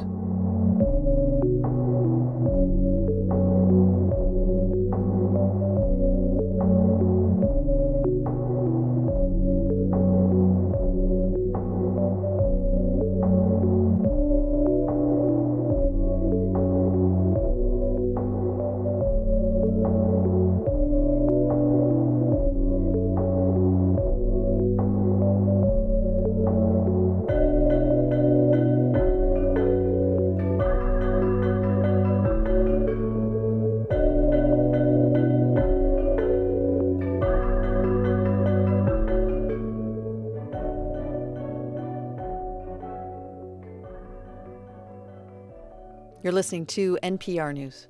This is 90.9 WBUR. I'm Rupa Shenoy. There's breaking news this morning that American basketball star Brittney Griner is heading back home. U.S. officials say she was released from a Russian prison this morning as part of a prisoner swap. The U.S. will release Russian arms dealer in exchange. Russia sentenced Griner to nine years in prison on drug charges that the Biden administration says were trumped up. Listen to WBUR and go to WBUR.org throughout the day for updates on the story. Coming up on Morning Edition, the MBTA's long delayed Green Line expansion is days away from opening. We talked to some soon to be writers and why some are arguing that the Massachusetts Supreme Judicial Court should overturn thousands of drunk driving convictions. It's 821. We're funded by you, our listeners, and by William James College's online graduate certificate in school leadership, a principal prep program. Apply now for January at williamjames.edu. In 2017, the battle to retake Mosul from ISIS razed the Iraqi city to the ground. The first time when I stepped into the old town of Mosul, I said, there is no way this could be rebuilt. Five years later, the old town now is a completely different city, from a ghost town into a city vibrating with life, with colors. That's on point this morning at 10 on 90.9 WBUR, Boston's NPR news station. A high near 50 today under sunny skies. It might be a bit windy. Tonight, mostly clear skies and lows around 30. Tomorrow, a sunny Friday with a high near 44. Right now, it's 48 degrees in Boston at 822. Support for NPR comes from this station and from Fisher Investments. As a fiduciary, Fisher Investments is obligated to act in their client's best interest. Learn more at FisherInvestments.com. Investments in securities involve the risk of loss. And from Procter & Gamble, maker of Nervive Nerve Relief. Nervive is designed to reduce occasional nerve aches, weakness, and discomfort in hands or feet due to aging. Learn more at nervivehealth.com. This is WBUR's Morning Edition. I'm Rupa Shenoy. After years of delays, T riders will be able to take the Green Line all the way to Medford on Monday. That's when the newest extension opens. WBUR's Walter Wuthmann talked with some of the neighbors now that the trains are finally pulling in. Two year old Sam McDonough sits in his stroller above Medford Tufts Station and watches trains conduct test runs on the new track. Choo choo. Choo choo. Choo choo. Green Line. His mother, Carly Nesson, says they plan to ride the train into Boston the first day it's open and many times after. I think the Museum of Science is something we're most excited for. For Sam's entire life, the Green Line extension has been delayed. The $2.3 billion project was originally supposed to be completed in 2014. But the first new station in Somerville's Union Square didn't open until March, eight years behind schedule. And the MBTA kept pushing the deadline for the Medford branch even further. There was a date set for May, then end of summer, then November. Now, the first trains are finally set to open their doors at five new stations Monday morning. Can I trust them? That's Loring Tu. He's a professor of mathematics at Tufts. He says he's excited to use the train. I think I might even be able to like go to Chinatown for lunch and then come back here. Food was also on the minds of Tufts sophomores Charles Mitchell and Rafi Ayeni. I asked where they plan to take their first ride. Cane's chicken. Cane's chicken fingers, most definitely. Right now, Mitchell says the trip is a schlep. Since we live all the way across campus, we have to take the shuttle to Davis to get on the red line to go to Park Street, and this just takes us directly there. Nearby at Picante Taqueria, manager Maria Ramirez works the register. This is good for the business. Ramirez says the taqueria has already seen more foot traffic from workers on the Green Line project. Now, they expect to get more commuters too. Yep, with the train, new students this year. We had new faces, and, and I told you, families too. But the new stations have downsides. Justin Hollander is a professor of urban planning at Tufts who studied the Green Line extension.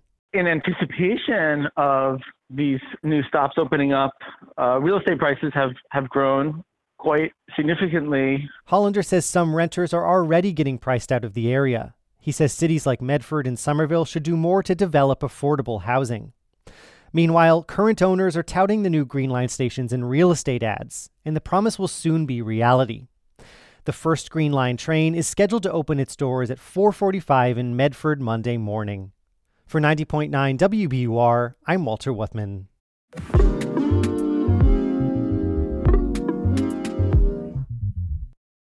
Massachusetts' highest court is considering a case that some say could become another state crime lab debacle and result in the dismissal of tens of thousands of drunk driving cases.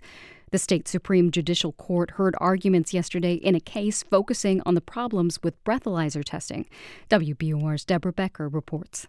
The testing has been problematic for years. At one point, prosecutors weren't even allowed to use the results as evidence.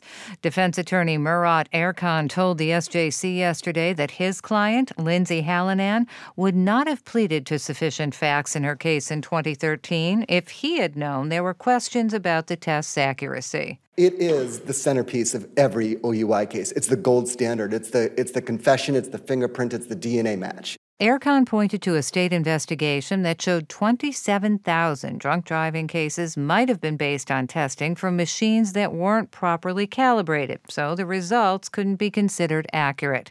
He said the state should consider all the potentially affected cases. 27,000 defendants whose convictions or admissions arose in the shadow of government misconduct await this court's decision to see if the right to fundamental fairness will be upheld. That state investigation also found that the Office of Alcohol Testing, which oversees breathalyzers, tried to cover up the problems. But Essex County Assistant District Attorney David O'Sullivan told the justices yesterday that not all the testing was faulty. O'Sullivan also said the state investigation resulted in an agreement to provide public information about each testing machine. The parties agreed to far reaching remedial measures. Every document pertaining to those machines is now in a database that is easily navigable. O'Sullivan also said that unlike the drug lab scandals where two former state chemists were convicted of misconduct, the machine that provided the evidence in a specific drunk driving case could be identified. So he argued some cases might then be reconstructed and retried. But Justice Frank Gaziano said that state investigation, quote, makes your blood boil. Gaziano asked why the SJC shouldn't just do what it did in the drug lab scandals and dismiss all the cases. We have people purposefully hiding evidence from defense counsel and the prosecutors and the court. Why isn't this a dismissal with prejudice? A ruling from the SJC is expected by the summer. For 90.9 WBUR, I'm Deborah Becker.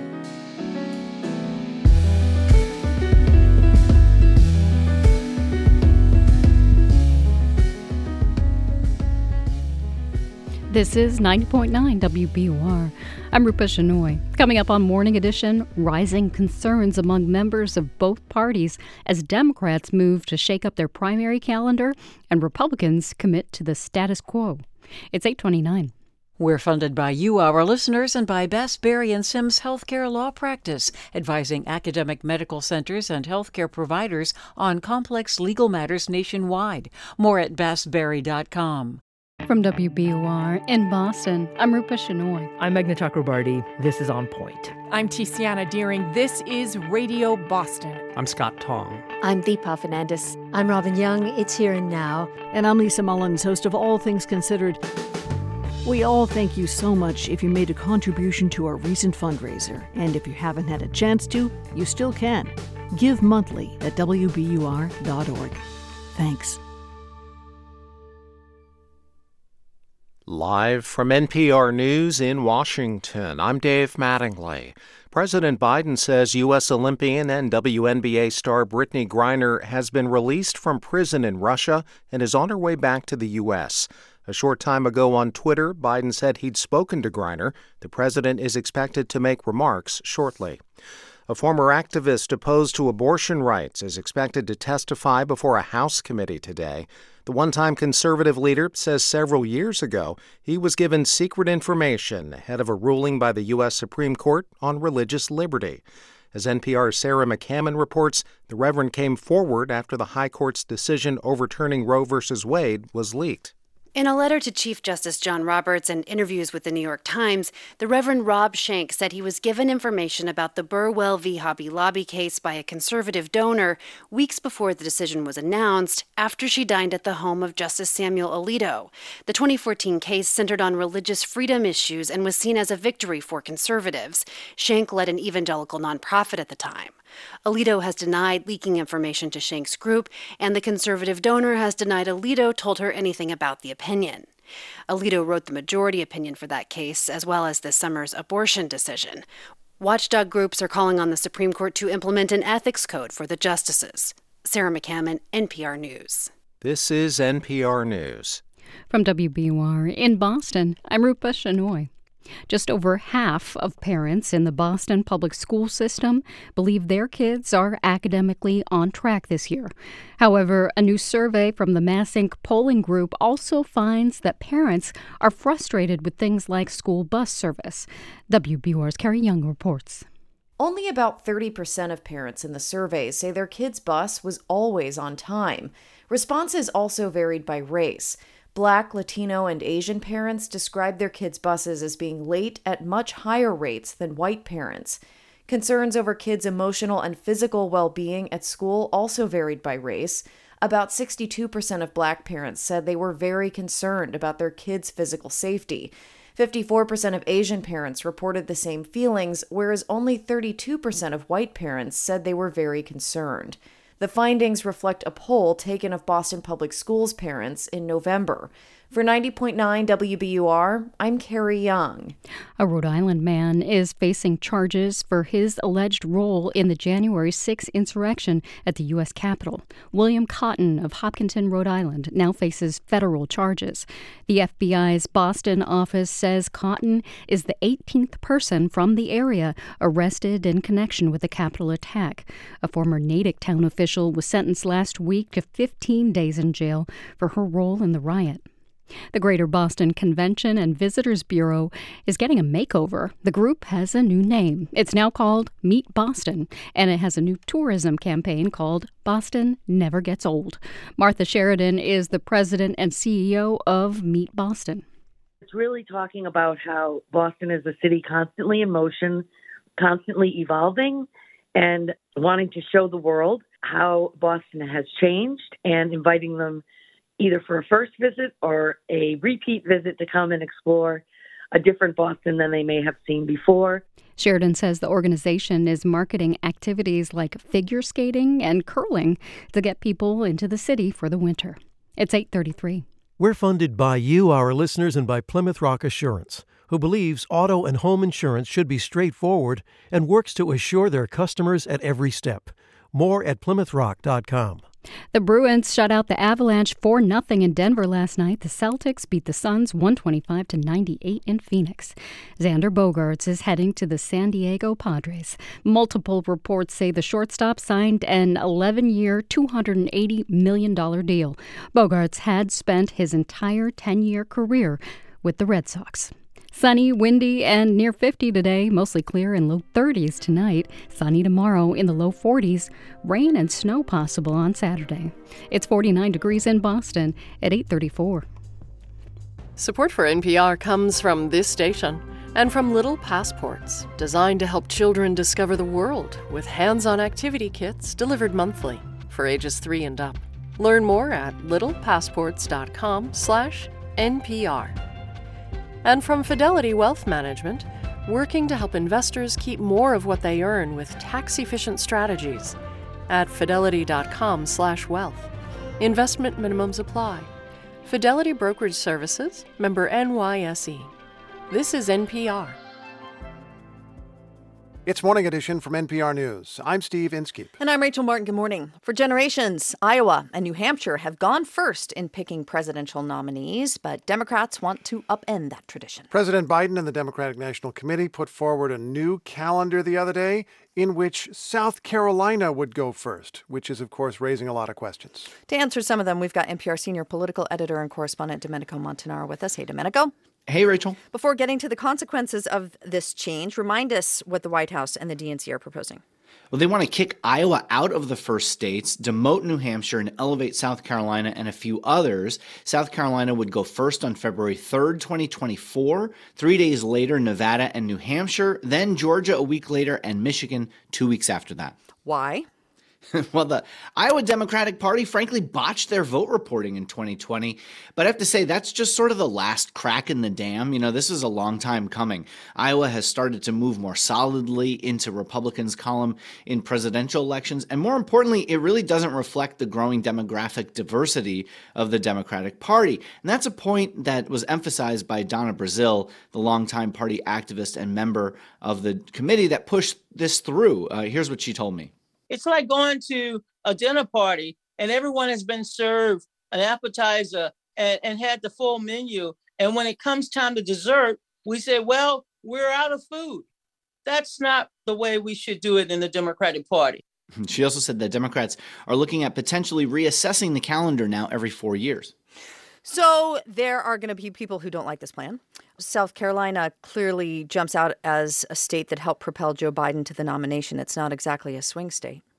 Yeah, and there are people who are saying exactly that. You know, uh, that's a point that uh, Faz Shakir, uh, who was Bernie Sanders' presidential campaign manager and who is a voting DNC delegate, he says that he won't be voting for this proposal because he sees South Carolina as too culturally conservative, that it's not going to go blue anytime soon, and that it strikes him as something else. I think that President Biden made a decision that smacks of political favoritism. I can respect and appreciate that the president feels fondness towards South Carolina. Those are all appropriate feelings. However, none of those feelings are uh, strategically the reason why South Carolina should go first. You know, lots of others who do support this plan point out that South Carolina in a primary is made up of 60% black voters, and black voters, of course, are a key demographic group for Democrats. Uh, Shakir says that his point, though, is strictly about competitiveness and that there are sizable black populations in swing states like Georgia and Michigan. Beyond demographics, though, others have really warned against having too many big states front loaded in the calendar because it could eliminate retail politics, you know, when voters get to test candidates up close. And that's the very thing that Iowa and New Hampshire were so good at. So critics are making their voices heard because this is not a done deal, right? Uh, yeah, it's definitely not. States have until January 5th to go back to the DNC with a plan that shows that they'd actually be able to do this.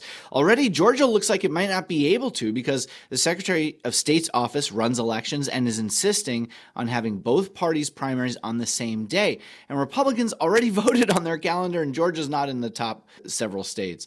New Hampshire, which has held the first primary for more than 100 years, is going to fight this tooth and nail and very well may go first anyway, despite some promised penalties penalties, including candidates who campaign there could be kept off debate stages. Uh, one thing, though, that's probably for sure Iowa is probably out. Uh, no more talk of butter cows, at least for a while, uh, with the Democrats. NPR's Domenico Montanaro. Domenico, thanks. Hey, you're welcome. But if some Democrats are ready to shove Iowa down the list, Republicans are not.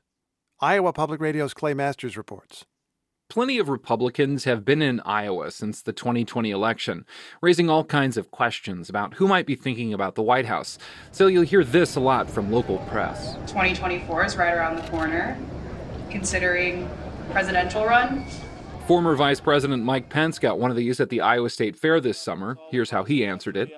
After the first of the year, my family and I will do as we've always done, and that is reflect and pray on where we might next serve, where we might next contribute. This has been a commonplace political strategy for decades here. Make inroads with potential donors and organizers and get in front of likely Iowa caucus goers. People like Janet Gastineau, who was at the Iowa State Fair back in August. She was in the Varied Industries building when Pence was taking shelter from a thunderstorm. She was surprised and happy to see him there. I think he did a great job, and I love the way he, he handled things on January 6th. I mean, he protected himself, but he wasn't willing to go that extra step that Trump wanted him to do. Do you think the Republican Party needs to kind of be done with Donald Trump? Yes, I do. Yeah. Yes, but Pence could easily fill those shoes. Iowa's caucuses have been at the front of the line for both major political parties for the last half century. Last week, the DNC's Rules and Bylaws Committee voted to kick Iowa out of that early window giving South Carolina the first primary, followed by Nevada and New Hampshire on the same day. Georgia and Michigan would follow. One of the loudest supporters for the Iowa Democrats caucuses remaining first is Jeff Kaufman. He's chair of the Republican Party of Iowa. This makes no tactical political sense to pull Iowa. It's just a matter of pure ideology, ideas trumping something that is inherently an activist and action oriented endeavor. Kaufman also chairs the panel that makes recommendations for the RNC calendar. They're sticking with the status quo of starting in Iowa and then New Hampshire, Nevada, and South Carolina. He says this order has lasted partly because the two parties have worked together in the early states. Former President Donald Trump announced he's running for a third time. Trump's pretty popular with Republicans here, but Kaufman says the party won't pick favorites. If I'm going to sit here and criticize the National Democrats on behalf of my state, well, I need to also be neutral in action and in word if I'm going to save the caucuses in 2028. But the parties stand to enter new territory with two different calendars in 2024. Democrats will likely have a non competitive first primary in South Carolina if President Biden runs for re election. Rachel Paine Caufield is a political science professor at Drake University in Des Moines. She says President Biden has a major competitive advantage in the DNC's proposed map. It takes a lot of money to run across a lot of states at the same time. So I suspect that this favors uh, establishment candidates, candidates that can amass huge war chests of money. But it really does, it uh, unleashes a whole bunch of new legal and logistical questions about where resources will be deployed. And with the president suggesting the DNC rework its calendar every four years, which states go first could be a lot more of a political calculation than an ode to tradition. One thing looks certain, though Republican presidential hopefuls will be at that starting line in Iowa in 2024, even if Democrats are trying out a new course. For NPR News, I'm Clay Masters in Des Moines.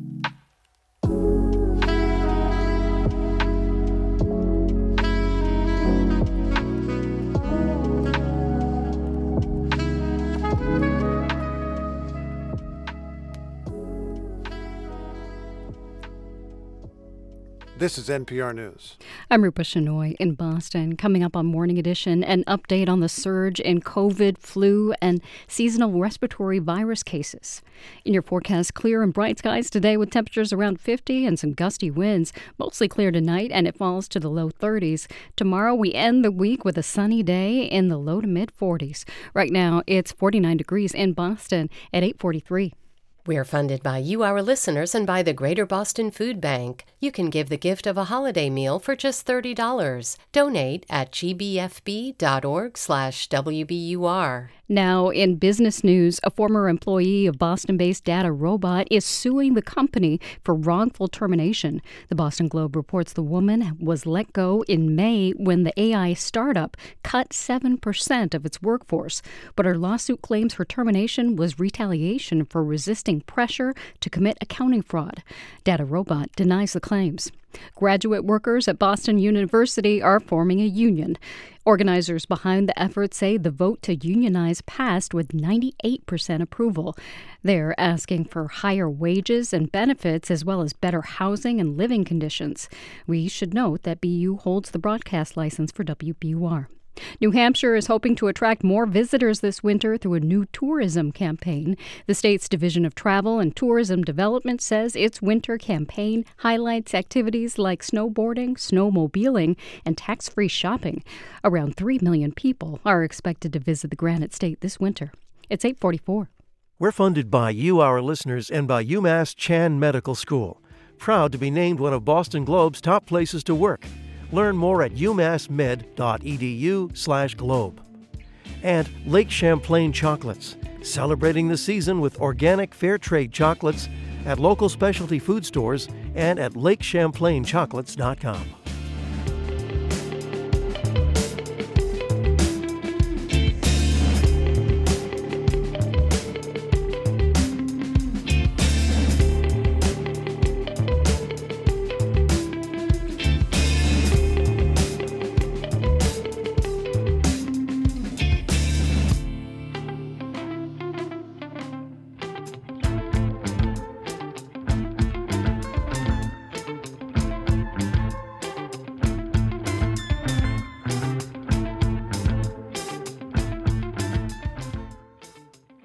Morning Edition from NPR News. I'm Rachel Martin. And I'm Steve Inskeep. Those who still think about the pandemic will have a little more to work out this holiday season because holiday gatherings come amid surges in COVID and other respiratory viruses. Let's discuss this with Dr. Preeti Malani with the University of Michigan. Welcome to the program. Good morning, Steve. How concerned are you as we head into the end of the, the height of the holiday season? Well, I'm I'm quite concerned. There's, we're seeing a lot of flu in the United States, and uh, this rise is quite early. Um, I want to be realistic, though, about what people can do. I mean, there's, there's a stating the obvious here. People have mostly stopped with the masks. People have mostly stopped avoiding gatherings. If that is the reality, uh, that you're going to show up at the family gathering and nobody's going to mask at that gathering, how can you reduce your risk? You know, there's a lot. I'm glad you asked. There's a lot that we can do. I want to just emphasize that we're not powerless. So, washing your hands, covering your cough, and getting a flu shot. flu shot uptake has not been very good this year or last year, and they vary year to year in terms of effectiveness. But the sense is that this year's vaccine is actually a pretty good match Hmm. to, to the strain circulating. And much like COVID vaccines, flu shots don't prevent all infections, but they can help prevent hospitalizations, deaths, as well as transmission. And again, it's not too late to get a flu shot. Uh, the other piece, and this has been socialized well during COVID, is to, to stay home if you're sick. And I think in the past, and myself included, we've gone to work sick, we've gone to school sick, we've sent our kids to school and daycare sick, and, and this, this just can't happen. And hopefully, we um, are also avoiding those big social gatherings if we're ill. Oh yeah, and and and we're we're keeping kids home from school even if it's not a positive COVID test. If they if they're sick about with anything, if they're coughing with anything, they just need to stay home for a day and see how it goes. That's the right They- thing. they- a- absolutely, and and I and I want to also mention masks, and I and again I think we have learned how well masks work, and particularly if someone in your household is sick, if you're taking care of a young child, you know that mask can help protect you, Yeah. so that you can continue to be a caregiver and continue to run your household because flu is uh, is is can be quite serious for people. Tell me if I'm doing the right thing here as well. As I go through my time and as I travel, I'm thinking about whether I need to expose myself in a situation. I've traveled a few times recently. I'm face to face without a mask in meetings with people I'm going to see, but then I'm masking on the plane or in other places where I might be in a crowd because that just doesn't matter. Is am I doing myself any good there? I, I, I do think you're you're doing yourself good, and we've all sort of figured out what what the right balance is for us and something I think about personally is disruption. Um, as we're getting into the holidays, like how bad would it be for me to get sick right now and to have my plans disrupted? But especially in crowded indoor spaces, whether it's on the subway or in, in an airplane, a lot of people who are sick around us right now. So, you know, put that mask on, keep it handy.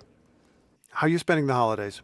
How am I spending the holidays? Well, I'm going to be rounding at the University of Michigan, um, and I'm going to be home uh, with my family. I'm very excited to uh, be able to gather this year when we haven't been able to do it quite as normal the last couple years. So this will be nearer a normal gathering for you, and you'll go for it. Yeah, absolutely, absolutely. But I'll remind people to stay home if they're sick, and okay. I and I think again uh, we have socialized that the last few years, and I um, the gathering it will be large, but it'll be small enough that people will will take precautions. Uh, Dr. Malani, I hope you and your family have a great time. As to you, Steve. Thank you so much. Dr. Preeti Malani is at the University of Michigan. It's Morning Edition from NPR News. I'm Steve Inskeep. And I'm Rachel Martin. This is 90.9 WBUR. Coming up, analysts are predicting a resurgence in air travel next year, and that may lead to global airlines turning their first profit since 2019.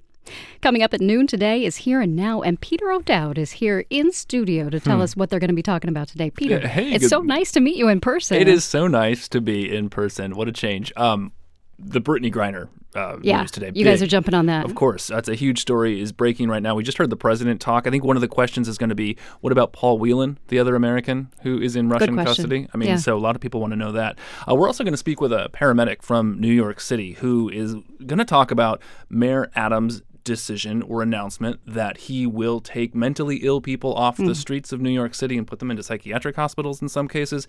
Our paramedic um, will tell us why he thinks that's a terrible idea. They're mm-hmm. already completely overwhelmed, uh, personally overwhelmed. You know, it's just it's a very difficult job, and he doesn't think this is the solution at all mm. for the crisis on the streets of New York City.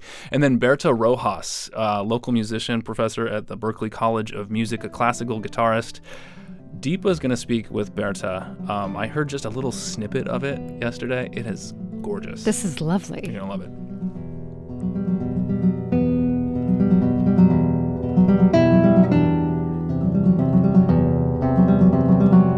Love people who bring music. Peter O'Dowd, come back anytime. Thank you. That's here and now today at noon. It's 851. We're funded by you, our listeners, and by Direct Tire and Auto Service, proud to support WBUR and public radio to help keep quality programming alive. DirectTire.com. There are more than 50,000 allegations of Russian war crimes in Ukraine. Our investigative reporting team zeroed in on one of them. I stopped. I wanted to check if he was alive, but it was obvious that he wasn't. I'm Ailsa Chang. One war crime, one investigation this afternoon on All Things Considered from NPR News. That's All Things Considered starting at 4 on 90.9 WBUR, Boston's NPR news station. Near 50 and windy today under sunny skies, low 30s tonight, and a few clouds move in. Right now it's 49 degrees in Boston at 852. The changing fortunes of the airline industry. Marketplace Morning Report is supported by Fisher Investments. As a fiduciary, Fisher Investments is obligated to act in their client's best interest. FisherInvestments.com. Investments in securities involve the risk of loss. From Marketplace, I'm Nova Safo in for David Brancaccio. Southwest has announced that it will start paying out dividends again. It's the first major U.S. airline to resume payments after suspending them because of the pandemic. Airlines are quite optimistic about the near term future. Many expect to turn a profit next year for the first time since 2019. That's according to the International Air Transport Association, which is predicting a near $5 billion boost. That boost is coming from a different mix of passengers than before the pandemic. Marketplace's Lily Jamali has more on that. What's remarkable about the airline industry's recovery is who's fueling it, says Henry Harteveldt, a travel industry analyst at Atmosphere Research Group. It has been powered primarily by people traveling on their own dime because the business travel sector is still very much in recovery mode. Harteveldt says his firm has found that before COVID, business travelers made up 50% or more of airline profits, but today, leisure travelers are the source of most of the industry's profits. Meanwhile, airline capacity is shrinking, says Helene Becker, a managing director at Cowen. You don't have the infrastructure in place, you don't have the equipment in place to expand to handle the demand, so you have no choice but to raise ticket prices. Becker says those rising prices in turn may prompt some potential leisure travelers to stay put. I'm Lily Jamali for Marketplace. Implementing a revised policy on containing COVID, pivoting from a zero tolerance approach, which led to protests last week and stunted economic growth in that country. A lot of the harshest measures are being rolled back. I spoke with Marketplace's China correspondent Jennifer Pak about what that could mean for the global supply chain. Well, it means that there are going to be far more disruptions. So, China is going to go through a wave of infections just like the rest of the world did. People will be calling in sick, uh, or they have to stay at home to care for their elderly relatives. We know that people over the age of 80 years old, only 40% of them have the third shot of the Chinese vaccine. So, there aren't enough people who are vaccinated amongst the elderly, and researchers say this is needed to avoid hospitalization. So, hospitals are also going to be packed. Frontline medical workers will get sick. It's going to get real hard before things get better. That's Marketplace's Jennifer Pak in Shanghai. The Wall Street Journal is reporting that a letter to China's leaders from Foxconn founder Terry Gou played a big role in shifting policy. Foxconn is a major Apple contractor. Let's check the, mar- check, check the numbers. Investors in Asia are taking a wait and see approach to the news from China. The Shanghai Composite Index closed essentially flat overnight. In Hong Kong, investors were more optimistic, sending the Hang Seng Index higher by almost 3.5%. In Europe, the FTSE in London is flat. Dow, S&P, and Nasdaq futures are pointing slightly higher in the range of 4 tenths to 6 tenths percent. The national average for a gallon of regular gas is currently at $3.33, according to AAA. That's one cent lower than a year ago at this time. That's before Russia invaded Ukraine. Gas prices are following declining oil prices. In the U.S., they're down more than 40% since June.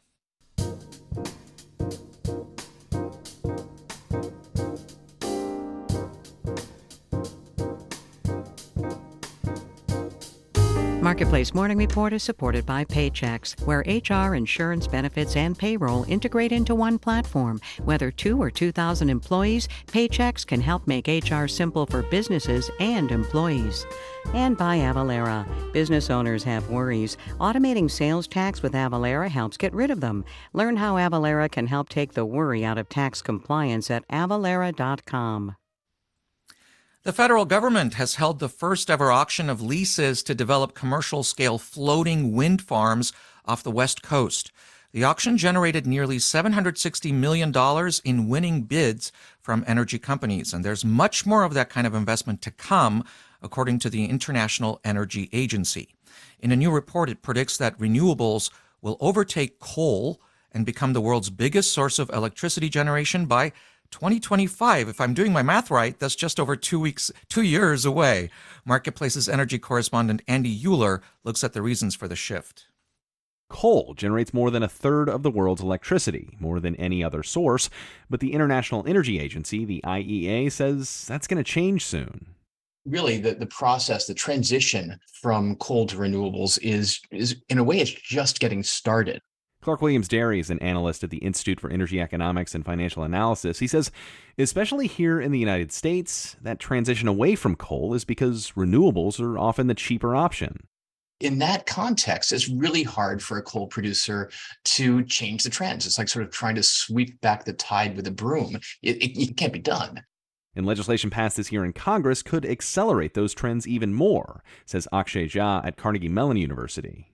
So the Inflation Reduction Act has the potential to bring bring that sort of innovation for um, other products that we currently don't think of as being cost effective.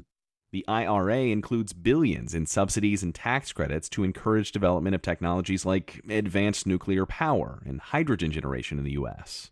Now, internationally, the IEA report notes that momentum for renewable energy in Europe intensified after Russia's invasion of Ukraine interrupted fuel supplies. Ian Lange is director of the Mineral Energy Economics program at the Colorado School of Mines. OECD countries are kind of pushing faster now that they've had the issues with the conflict in Ukraine in China, where coal is still the main fuel used to generate electricity, the energy transition has been slower. But that's changing, says Greg Nemet at the University of Wisconsin Madison, and that change matters for the proliferation of renewables. China is the biggest driver of it. One, because China is so big, but also because they now have much more ambitious targets for uh, renewables. And, you know, China lives up to its targets he says he wouldn't be surprised if China actually exceeded its renewable energy targets, leading to an even bigger drop in coal use. In Austin, I'm Andy Uhler for Marketplace. And the Labor Department just released its latest weekly total of initial applications for state unemployment insurance benefits. The number remains relatively steady, up by just 4,000 to a total of 230,000 claims last week, and just under 1.7 million people in all are collecting jobless benefits. That total has been trending up, though slightly, since October. I'm Nova Safo with a Marketplace Morning Report.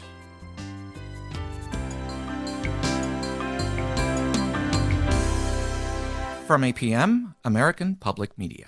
This is 90.9 WBUR. Sunny and around 50 today, low 30s tonight. Then it'll finally be Friday. We'll have sunny skies and low 40s. Right now it's 49 degrees in Boston. We're coming up on 9 o'clock, and the BBC is next.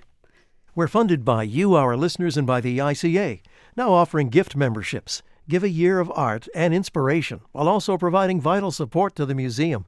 ICABoston.org and Boathouse, supporting La Colaborativa, dedicated to uplifting Latinx immigrants with food, housing, jobs, education, training, and more, and providing 10,000 families with holiday meal boxes this Christmas. Donations accepted at la-collaborativa.org/donate. In 2017, the battle to retake Mosul from ISIS razed the Iraqi city to the ground. The first time when I stepped into the old town of Mosul, I said, there is no way this could be rebuilt. Five years later, the old town now is a completely different city from a ghost town into a city vibrating with life, with colors. That's on point this morning at 10 on 90.9 WBUR, Boston's NPR news station. I'm executive producer of podcasts Ben Brock Johnson, and this is 90.9 WBUR FM Boston, 92.7 WBUA Tisbury, and 89.1 WBUH Brewster. Listen anytime with our app or at WBUR.org. WBUR, Boston's NPR news station.